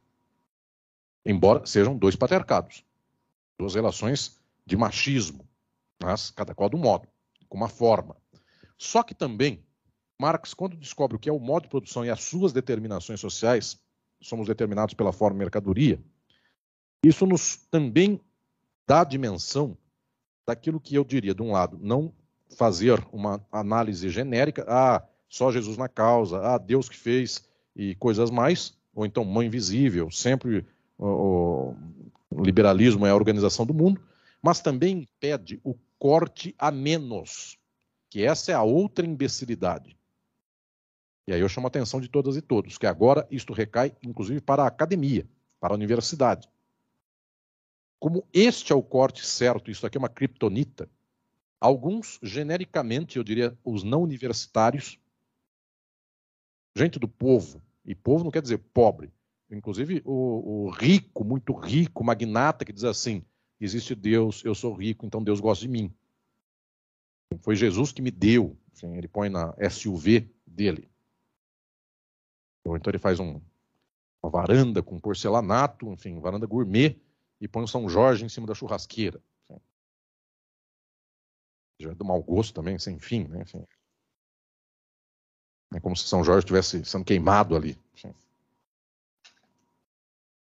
Embora depois do falar isso, ele vai dizendo, não, é o dragão vai ser queimado ali. Mas também é um mau gosto comer carne de dragão. Não escapa nada nessa história. Bem, então vamos lá. Não sei se põe São Jorge, eu estou desatualizado no que põe em cima de uma churrasqueira. É. Da geladeira é o pinguim. Assim, é, isso é um dado frequente. Um tempo atrás fui fazer uma conferência na USP Ribeirão, me deram o pinguim do pinguim. Enfim, é, é, é o que tinha para dar. É o pinguim do pinguim. Está lá. Vai um abraço aí para Ribeirão e região. Sempre tem gente de Ribeirão acompanhando. Bem, Estou falando de Ribeirão Preto, quem for de Ribeirão Pires também se sinta abraçado, né? Enfim, é, quero desmerecer nenhum Ribeirão. O senhor conhece Ribeirão Pires, doutor Paulo? Ribeirão bonito também, para não desmerecer o terceiro Ribeirão. É isso aí. É que nem um abraço para Mogi, enfim, tem que falar qual Mogi que é, né? Enfim, é isso aí, para todas as Mogis. Guaçu, Mirim, etc. Bem, então, o corte pior além desse genérico, que não tem corte, é o corte por quaisquer razões, que esse quem faz é a academia. O empresário médio, volta a falar que tem a churrasqueira por lá, ele não faz corte nenhum. Tem Deus, Deus me deu dinheiro, o pobre deu a pobreza. Então, não existe modo de produção na lógica dele. Só que agora vem um outro erro, e é Marx que nos tira desse erro, que é não enxergar as determinações do modo de produção e cortar a menos do que um modo de produção. E esse erro, em geral, é do intelectual e da universidade, que diz assim: o neoliberalismo. Esse erro é frequente nas universidades do mundo. Para não encarar o capitalismo, seus problemas e suas estruturas, a gente corta a menos do que o capitalismo, embora corte. Eu vou dizer, a maioria não faz corte nenhum. O ser humano não presta, o ser humano do barro que ele foi feito não sai nada. Isso é forma genérica de leitura. Religiosos, é, empresários, é, é a estátua da Torre Eiffel, qualquer coisa assim, não cortam. Escapei, doutor Paulo? Troquei a estátua. É, estátua do. Oh, sim, mas eu estou tentando não dar. Estátua do Sesquiate. Enfim, vou melhorar aqui a estátua. É, a maioria não corta. Só que para não cortar capitalismo, tem quem corte errado. E esse corte é neoliberalismo. Neoliberalismo acabou com a solidariedade humana. Muita gente faz isso. Esse corte. Isso é dissertação e tese de Universidade do Mundo, TCC. Os direitos sociais no neoliberalismo. Observem que esse corte, direitos sociais no neoliberalismo, eu digo, antes do neoliberalismo havia CLT, depois do neoliberalismo ela decaiu. O corte não é modo de produção. O corte é um fenômeno interno do modo de produção capitalista. De tal sorte que se eu critico um pedacinho do capitalismo, e só esse pedacinho, eu salvo o resto do capitalismo. Isso exatamente é anti-marxismo. É uma leitura que não alcança a ciência descoberta por Marx. Porque quando eu digo assim, o neoliberalismo destruiu os direitos sociais, tudo isso é uma verdade. Só que a noção de direito dentro, dentro dos quais os direitos sociais são uma das suas parcelas, a noção do direito vem do modo de produção. E alguém que é explorado com CLT e alguém que é explorado sem CLT, isso é a diferença entre bem-estar social e neoliberalismo. Só que ambos é a mesma se dão com a mesma exploração. O trabalhador assalariado não era aquele que vivia no paraíso sem ser explorado, quando tinha CLT. Era explorado com CLT. De tal sorte que a diferença decisiva, a determinante social, não é neoliberalismo versus CLT. Ou então quem diga assim, ah, no neoliberalismo, agora, para não falar que eu estou dando exemplo de tribunal alheio, estou no TJ falando de TRT, enfim, é, em Roma falo aos romanos, enfim, é, é, e vamos aqui, urbi et orbi. É, eu posso dizer que no neoliberalismo a repressão penal explode nas sociedades capitalistas. Estados Unidos. Dobrou mais de dez vezes a, a, a prisão de 1980 com Ronald Reagan até hoje. Aumentou mais de dez vezes. Então, de fato, o neoliberalismo tem um aspecto penal ainda mais expressivo do que o estado de bem-estar social fordista anterior. Só que o estado fordista, a situação fordista e a situação pós-fordista, que é o do neoliberalismo, Ambas são situações do capitalismo. Isso quer dizer o quê? Que em todo modo de produção capitalista há uma determinação social, a partir também de uma forma derivada da mercadoria, que é o Estado, pela qual todos os indesejados da máquina da exploração serão presos. Ou seja, o que mudou do bem-estar social para o neoliberalismo é a quantidade de presos, não a qualidade de ser preso. Ah, mas será que eu posso dizer que agora a tortura anda pior? Basta ver que era tortura de antes, enfim, continua igual. Estou falando dos Estados Unidos, né, antes que pense que aqui tem isso. É, é, é isso. A letalidade policial dos Estados Unidos, será que aumentou? Aumentou, mas isso quer dizer que antes nunca deram um tiro para o alto a esmo e falaram que era uma troca de tiros nos Estados Unidos e morria sempre o negro e a negra? Continuava. E os esquerdistas, enfim, a forma, volto a dizer, não é do momento que eu corto aqui, Eu acabei de publicar um livro sobre o fascismo, crítica do fascismo. E eu insisto em dizer, o corte não é fascismo, porque se eu cortar em fascismo, eu digo assim, ah, tempo do Hitler, do Mussolini, antes que pensem que eu vou falar do Trump.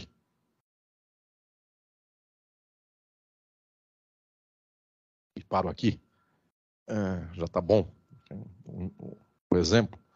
Sério, se eu falo de fascismo, eu digo assim: na hora que eu acabo o fascismo, na hora que o Mussolini foi pendurado de ponta cabeça e o Hitler morreu no bunker, então acabou um tempo de problema e volta, voltamos aos bons tempos. Senhoras e senhores, o corte é o modo de produção capitalista, porque este modo de produção, uma das suas margens possíveis sempre é o fascismo. Por isso que ele já existia antes de Mussolini e continua tendo até hoje. Pinochet e etc. da vida.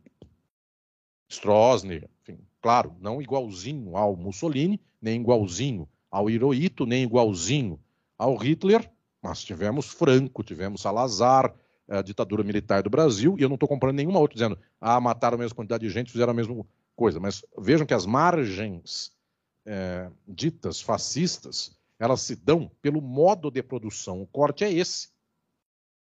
Ou então, como tem gente no direito que corta, dizendo assim, o Brasil antes era uma ditadura militar, depois ele teve a Constituição de 88 e aí vivemos a democracia.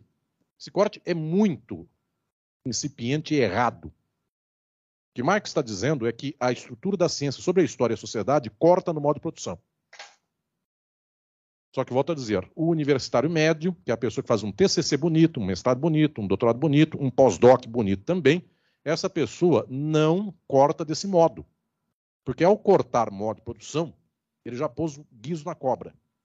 E aí, então, ele percebe que o problema social é o modo de produção capitalista. Para não colocar o guiso na cobra e parecer mais ou menos sofisticado pela metade, usar o neoliberalismo. Destruímos o pacto social de 88, não houve pacto nenhum. Isso é uma transição por alto da ditadura com a burguesia brasileira. Com umas três migalhas de concessão para o povo. Isso não é pacto social. Se o povo fosse chamado mesmo a pensar o que ele gostaria, não seria isto. Enfim. Então, observemos nós que esta dimensão, que é a descoberta do modo de produção, até hoje ela é impactante. E eu volto a dizer, porque para a maioria não tem corte nenhum, para a maioria é Jesus na causa, ser humano, Deus, Deus há de ajudar, Deus proverá, coisas assim. Ou então, os senhores vão dizer, ah, isso é bastante ridículo, eu não penso assim. Mão invisível do mercado, que disso para coach é um pulo. Se eu tiver sorte nos negócios, sorte no amor, eu serei feliz e, e viverei em paz. Gente, isso é um, enfim, uma espécie de visão miraculosa das coisas. E, do outro lado, eu volto a dizer que é isto que me refiro com mais atenção. A maioria da universidade não aceita a descoberta de Marx porque trabalha por menos com essa dimensão. Então, trabalha, via de regra, com marcos jurídicos, ah, rompemos com o Estatuto da Mulher Casada, agora acabou o machismo, como se a estrutura do mundo fosse essa. Ou então, com a Lei Áurea acabou o racismo. Coisas tais que não percebem que a dimensão central é patriarcado do modo de produção, racialização do modo de produção, de tal sorte que as pequenas variações internas não são a ruptura do caso, tanto quanto ter direito trabalhista com Vargas não é o fim da exploração capitalista. É a reelaboração da exploração em outros patamares internos. Mas não é o fim da exploração. A forma de determinação é pelo modo de produção. Volto a dizer, esta é uma descoberta tão impactante que até hoje os intelectuais resistem a ela. Como é vergonhoso, então, um intelectual, um, alguém que trabalha no tribunal, alguém que se põe na forma de erudição, é, chutar e dizer assim: é porque o barro do ser humano foi mal feito. Deus, quando pegou o barro, pegou do rio errado. Que ele fez muitos seis dias, estava cansado no quinto ou no sexto, e pegou do rio uh, Jordão e tinha que pegar do rio Nilo. E por isso que o Adão saiu errado.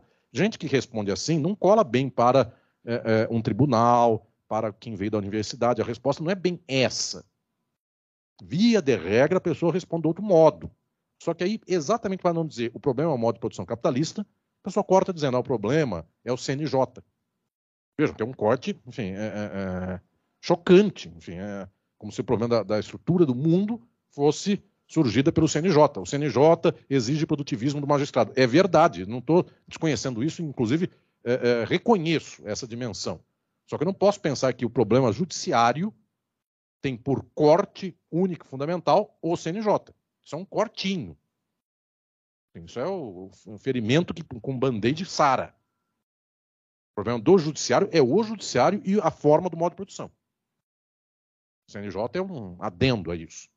Como é o célebre dia que fui examinar uma banca é, na defesa do acesso à justiça. Enfim, qual era a proposta do magistrado mestrando? Era fazer rampas nos fóruns. Isso era uma forma de acesso à justiça. Está certo nos termos que eu preciso dizer isso antes que cortem falar, professor, você é contra rampas. Não sou, sou a favor de rampas e elevadores, inclusive. Não só rampas, que também haja uh, fóruns de, de terra e primeiro andar, haja, haja elevadores. Só que isso é um pequeno problema. Acesso à justiça é toda uma complexidade social dada pelo modo de produção. Essa é outra dimensão. Então, quero aqui consolidar com todas e todos que agora está descoberta uma cientificidade que choca o senso comum e que, ao mesmo tempo, é tanto criptonita que quem não quer ter senso comum tende a se afastar desta dimensão de dizer o problema social é o problema do capitalismo. Tanto é que todas as rebarbas são menos do que capitalismo. Rebarbas, como dizendo assim, ah, o problema do Brasil é que nós não temos autoestima. Observemos nós, a gente não está sabendo cortar modo de produção. Cada qual luta pelo seu, não quero saber do modo de produção. São dificuldades de entendimento. Só que, ao mesmo tempo, isto revela algo decisivo. Marx expõe aqui, em termos ainda maiores, o que depois Darwin e Freud dirão nos seus termos. Existe uma forma de compreensão de mundo que o senso comum não alcança escapa ao senso comum. Tem gente que põe nesse quadro ainda o próprio Einstein, com todas as descobertas da física contemporânea. Isso escapa ao senso comum, porque a lei da gravidade dá até para tentar entender com exemplos banais, como se eu soltasse essa moeda ela vai cair para o chão. Relatividade, não. Escapa o exemplo imediato. Tanto quanto escapa ao imediato, Freud, que vai dizer: por mais que você diga que você é uma boa pessoa, o seu inconsciente é que te determina e não a sua autodeclaração, que é o padrão de sempre, entrevistas de emprego. É, fale um defeito seu. Ah, eu sou perfeccionista. Enfim, é, é, é isso é a, a, forma do consciente de, de, ter que achar um defeito e, ao mesmo tempo, parecer que o defeito é um, uma virtude. Enfim. Ou então, as, eu, sou, eu sou bom demais. Enfim, as pessoas é, passam a perna em mim. Enfim, não é. Enfim, essa pessoa tem estruturas de desejo e repressão é, é violentas, horrendas, de alto sofrimento. Só que a pessoa não percebe. Então, volto a dizer, é, não é tão imediato isso. Como também não é imediato o darwinismo, nem é imediato, volto a dizer, a ideia de que a Terra é que gira em torno do Sol. Ainda crianças de 5 anos de idade e adultos de 70 anos de idade se valem de, não de astronomia, mas de astrologia como forma de entendimento de mundo. Enfim. Teodoro Adorno estaria tranquilamente aqui, só não quero ter que abrir é, margem para ter que vir pergunta depois para Antônio nesses termos, mas Adorno colocaria a, a, horóscopo e outras coisas, mas ah, é, homens são de Marte, mulheres são de Vênus, enfim. É. A explicação não é essa, a explicação é Freud. Não. É, peças de teatro, enfim, nível B para classe A. Pois bem, então, estou lhes dizendo que a descoberta de Marx é tão chocante que ela permite a transformação social. Porque se eu entendo que é o modo de produção capitalista o problema, anuncia-se o socialismo como outro modo de produção de superação do capitalismo. Aqui é um resquício simbólico, só isso, daquilo que está também no tempo do Hegel, da rosa na cruz do sofrimento presente, é a rosa, que sai pelo sangue das trabalhadoras e dos trabalhadores que estão pregados na cruz, em luta. Isto, senhoras e senhores, volto a dizer, é altamente chocante. E se as ciências contemporâneas são efetivamente um choque em face do senso comum, de todas elas, a mais chocante é a que trata da sociedade. Porque as da biologia e da astronomia, nós não temos sequer o que falar contra elas. Só que as que falam da sociedade falam contra nós porque nós somos sujeitos neste modo de produção. Nós somos estruturados por esse modo de produção. Por isso que de Darwin a Marx, a criptonita dá um salto estratosférico. Enfim, um punhado de gente não gosta de Darwin, não gosta de Freud, não gosta de Galileu, enfim, quase foi morto, inclusive Galileu. O Giordano Bruno foi morto. Só que a criptonita do Marx é ainda maior, porque ele nos ensina que o capitalismo é o corte, a determinação social e são poucas e poucos os que sabem encarar a sociedade a partir daí.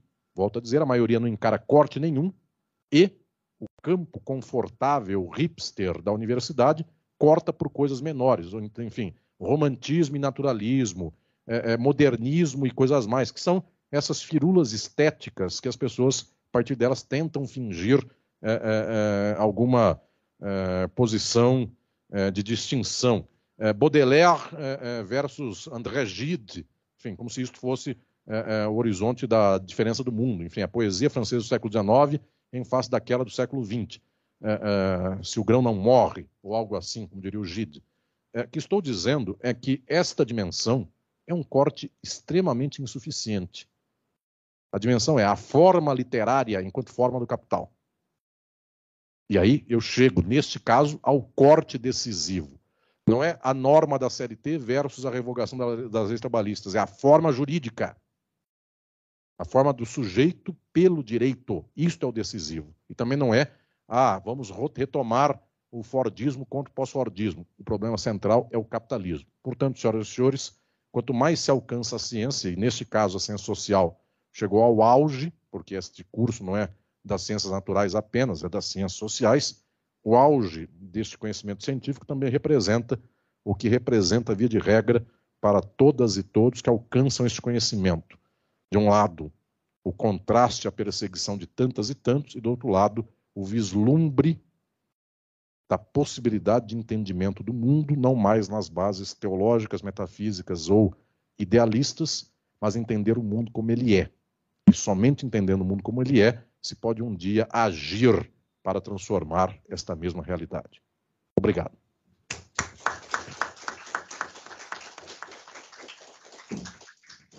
Dando prosseguimento aos trabalhos, teremos agora espaço para perguntas e debates. Temos é, uma primeira pergunta da Silvane, que está nos acompanhando online, que também integra o grupo de pesquisa do professor Alisson. E a pergunta é a seguinte: Professor, o senhor vê validade em atravessar em atravessamentos na arquitetura do capitalismo por dentro, por dentro das brechas que ele mesmo oferece? Exemplo: é possível impelir o pensamento crítico marxista por entre as franjas da ideologia neoliberal, da plena liberdade, entre aspas, na produção e consumo mais especificamente, através da mídia em ampla acepção? Ou isso seria infrutífero, de pronto, dada a estrutura conservadora do sistema? É a pergunta mais longa, depois faremos outras.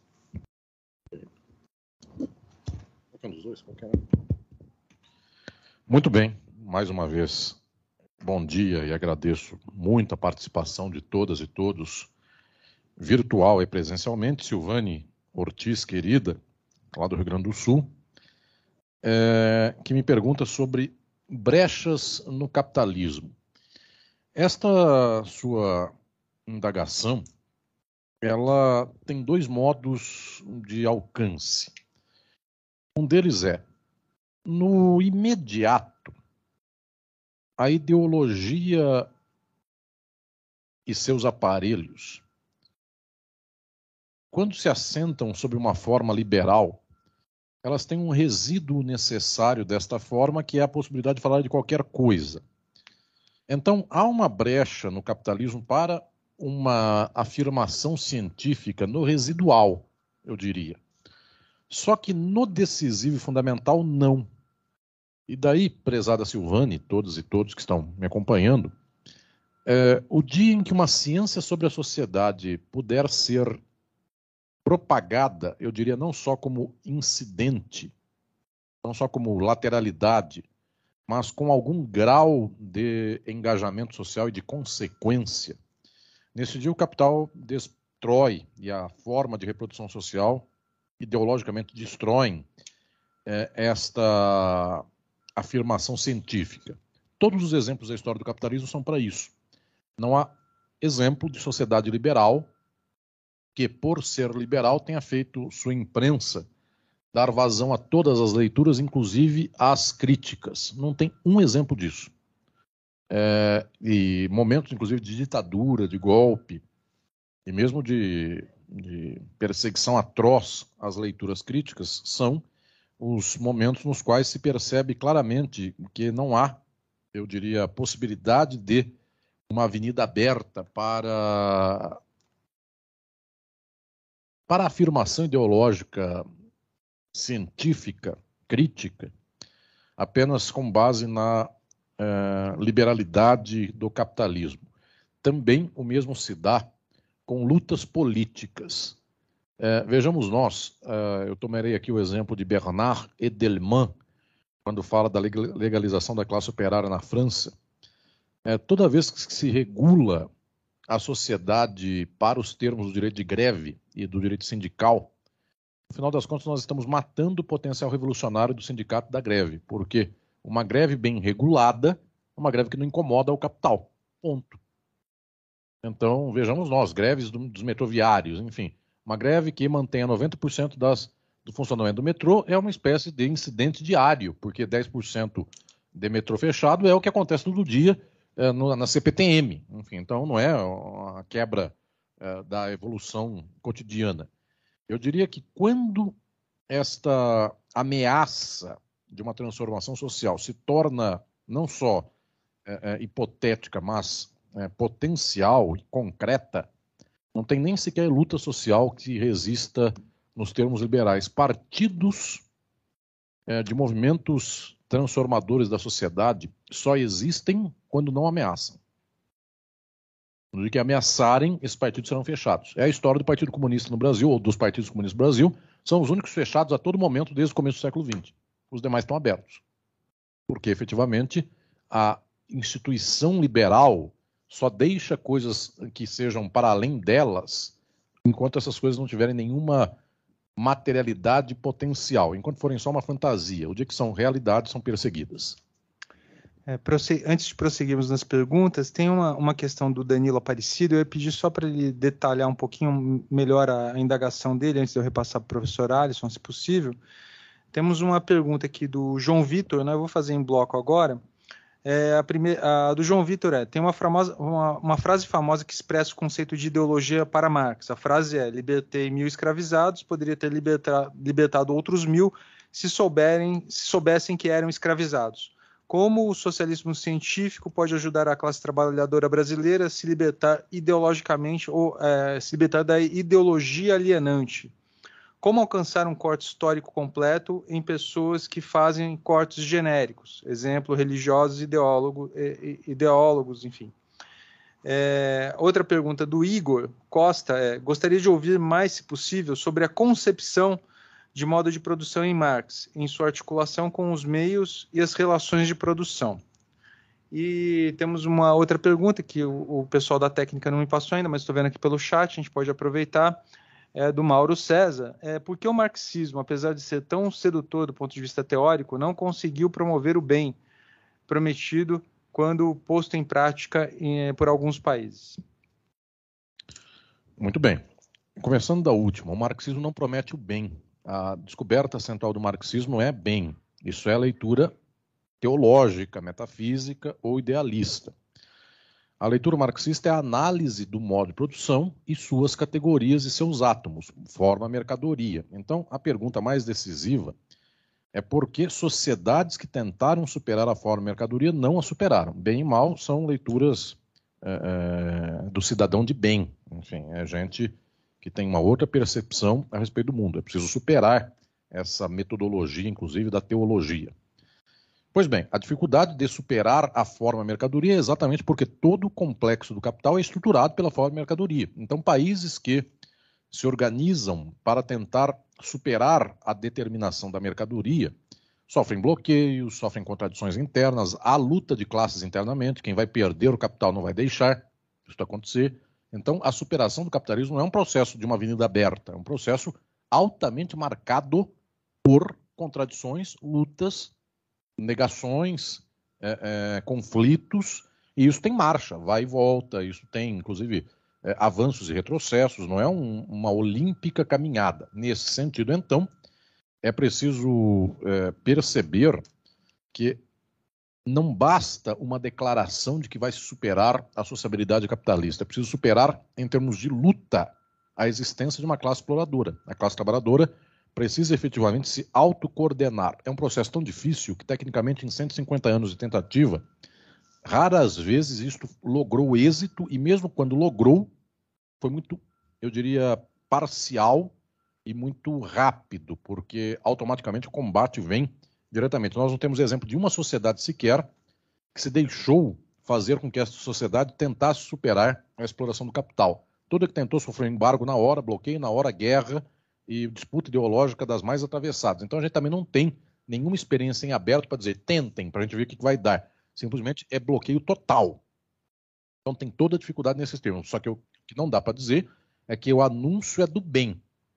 Bem é categoria pré-contemporânea, não é científica. Análise científica quer dizer eu preciso estudar o que é a determinação social e sua organização. Posso ir para as outras? Eu só queria pontuar uma coisa, tem mais uma outra questão do, do Mauro em cima dessa, né? mas é, só para talvez dar um recado, na próxima aula justamente também iremos contextualizar isso no debate é, entre Marx e, e, Max Weber, né? o debate marxismo e weberianismo, e aí haverá uma contextualização dos diversos marxismos e das distintas etapas. Né? O Mauro está fazendo uma outra questão com relação à Revolução Russa. Todas as perguntas são muito bem-vindas, eu queria destacar isso, né? O debate é muito importante, então é, agradeço todas as perguntas, mas talvez é, é até é, para avançarmos melhor na próxima aula, essas perguntas poderão ser até formuladas de uma forma mais precisa é, na próxima exposição. É, mas só queria deixar dar esse recado também. Mas ressaltando que todas essas indagações são muito bem-vindas e agradeço todas essas perguntas também. É, a outra pergunta aqui, desculpa, professor Alisson. Perfeito. É, é do, é do João Igor, é, é, do João Vitor, né? Isso. Isso. É, pergunta de João Vitor dos Santos. Como libertar a sociedade de um modelo constitutivo ideológico avassalador? É, isto se dá de um modo tão excepcional e ao mesmo tempo tão óbvio que nós ficamos sempre na dimensão entre quase nunca entender como funciona, de tão difícil que é, e ao mesmo tempo é tão banal a compreensão a esse respeito. No livro meu de Filosofia do Direito, eu indico, inclusive, como bibliografia da aula de hoje, o capítulo 11, Marx. No capítulo 15, no qual eu trato dos marxistas, por lá eu trato também da ideologia. E no tópico sobre Althusser, recomendo a quem quiser ler por lá, capítulo 15, há uma citação de Eginardo Pires, que foi um grande economista brasileiro, crítico, do final do século XX. Ele diz por lá o seguinte: a ideologia, no final das contas, é a quantidade de aparelhos ideológicos a favor de alguém. É, eu digo que é altamente difícil chegarmos ao povo esclarecermos o povo de que o povo é explorado, de que há um sistema que o explora. Ao mesmo tempo, é facílimo, porque o povo pensa que não é explorado porque os aparelhos em quantidade majoritária e plena dizem que o povo não é explorado. Então é isso aqui. Mais televisão, mais igreja, mais escola, mais faculdade, mais coach. E rádio, qualquer coisa dessa. Ou seja, é um mundo altamente complexo para transformar. E ao mesmo tempo é muito simples, porque esclarecer para o povo que o povo é explorado é mais rápido, inclusive em termos ideológicos, do que dizer para o povo explorado que o povo não é explorado. Para dizer para o povo explorado que o povo não é explorado, precisa disso, televisão, é, religião, faculdade, não sei o que mais, e chicote do tribunal.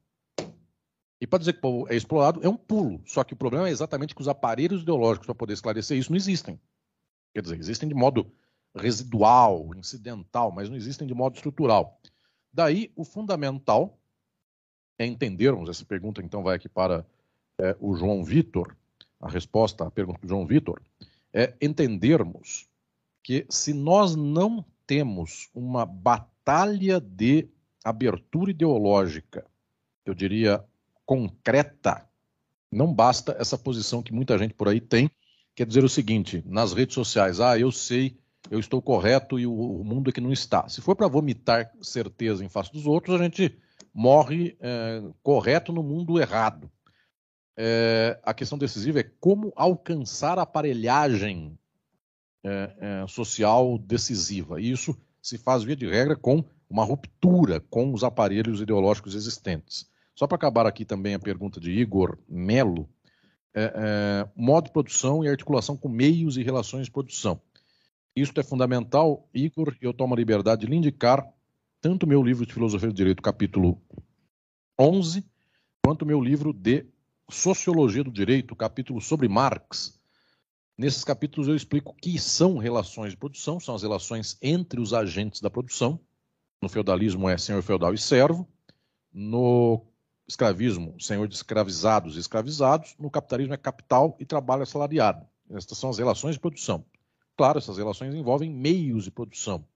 Então, no feudalismo, no escravismo, no capitalismo, a terra só que no capitalismo, para além do escravismo e do feudalismo, também a indústria, que é tipicamente a organização do capitalismo. São meios de produção. Só que não se pode dizer que o modo de produção seja o equivalente ao meio de produção. Porque não é indústria que gera capitalismo, nem indústria que gera socialismo. Não posso dizer um país é socialista porque tem muita indústria. Capitalismo e socialismo são relações de produção. É o modo pelo qual os meios de produção são apropriados pelos agentes que trabalham, pela classe trabalhadora. Isso é que dá um modo de produção. Tudo isso tem um caminho enorme, mas eu deixo de recomendação a todas e todos como leitura.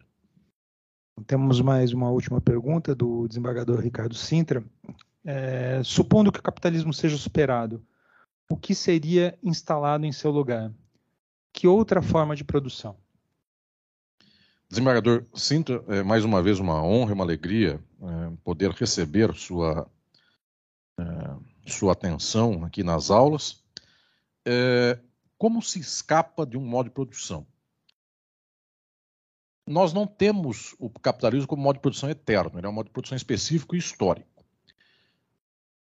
Tanto assim que sequer poderíamos dizer que do feudalismo chegaria o capitalismo. Eu sei que muitas e muitos de vocês é, acompanharam esse meu livro. Eu publiquei faz pouco tempo, um ano e pouco, um pequeno livrinho que se chama Althusser e o Materialismo Aleatório, junto com o filósofo italiano Vittorio Morfino, de Milão, editora Contracorrente. E por lá eu demonstro como é que, no final das contas, a gente não tinha uma linearidade dizendo do escravismo eu chegarei ao feudalismo e do feudalismo eu chegarei ao capitalismo. São acasos, é aleatoriedades sociais, crises, lutas, enfim, impactos mais variados, de tal sorte que tecnicamente o feudalismo entrou em crise, eu falo lá no, no Alto Sério Materialismo Aleatório, o feudalismo entrou em crise já por volta de 1500. Descobrimentos marítimos, surgimento de burgos, acabou a lógica só feudal. Mas os feudos perseveraram, porque os burgos não fizeram um outro modo de produção. Os burgos viviam aí nos interstícios, na, nos, nas, nos, nas sobras do feudalismo. Não era outro modo de produção. E esse modo de produção feudal em decadência se arrastou por 300 anos, sem saber o que viria dele.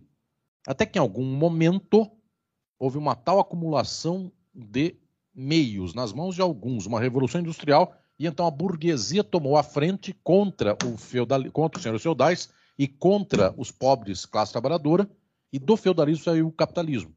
Sendo que o capitalismo poderia ter surgido do escombro do Império Romano.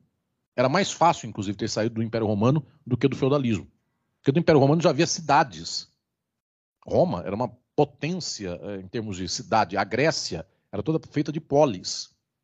Era mais fácil dali ter saído o capitalismo e saiu o feudalismo. A crise do escravismo não teve meio, nem instrumento, nem relação social para chegar ao capitalismo, chegou ao feudalismo, que tecnicamente, até em face do escravismo, é quase um retrocesso.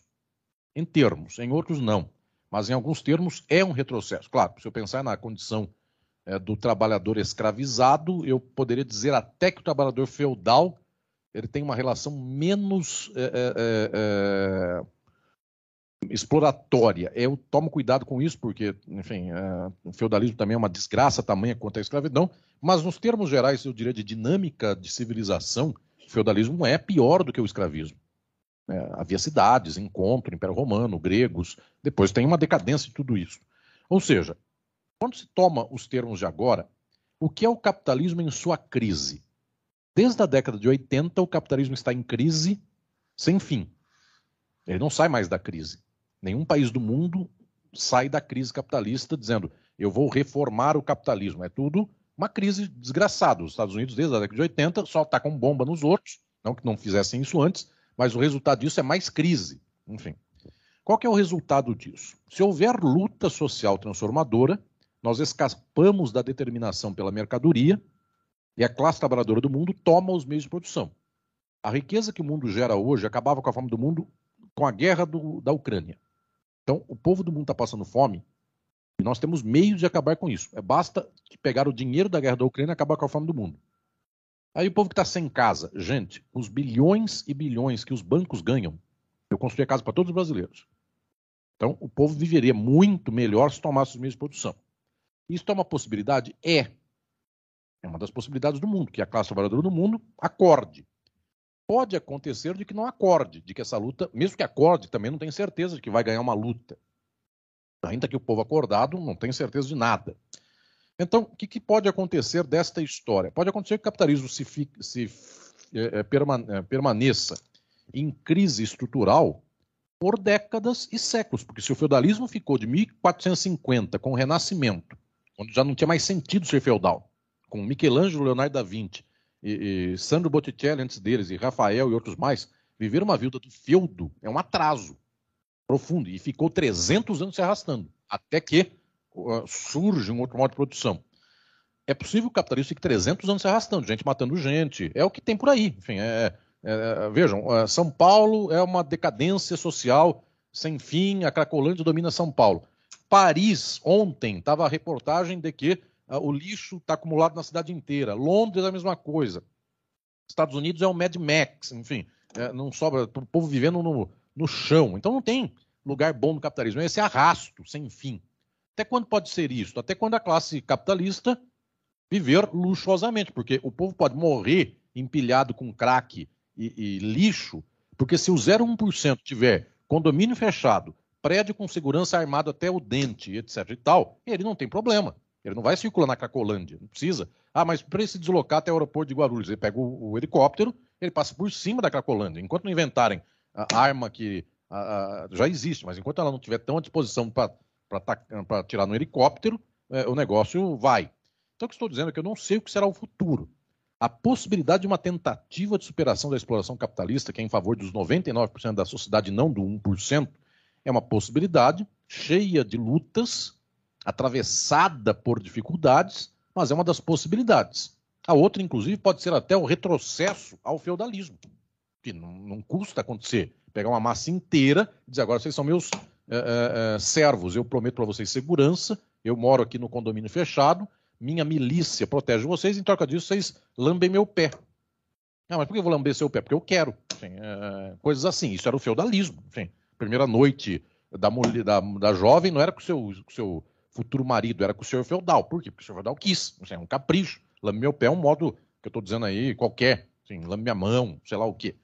É, é, é então, efetivamente, é, não sabemos o que é o futuro, mas sabemos que se quisermos não superar o capitalismo voltando para trás, que aí não é superação, é retrocesso, mas quisermos superá-lo para frente, é uma luta difícil de acontecer, ela é eivada de contradições, mas é uma luta por dar os meios de produção para todas e todos e poder viver daí uma vida plena dos seres humanos, que eu volto a dizer, seria facílima, porque gente para poder ter hospital para cuidar da, de quem é, é, é, é, é viciado em crack, a gente tem meio na humanidade para poder fazer tudo. Escola, etc. E tal. A gente só não tem os recursos do mundo à disposição da classe trabalhadora. É tudo acumulado na mão de 0,1%, que, volto a dizer, nem a classe média é, é portadora desse dinheiro, porque a classe média lida com, na base dos milhares.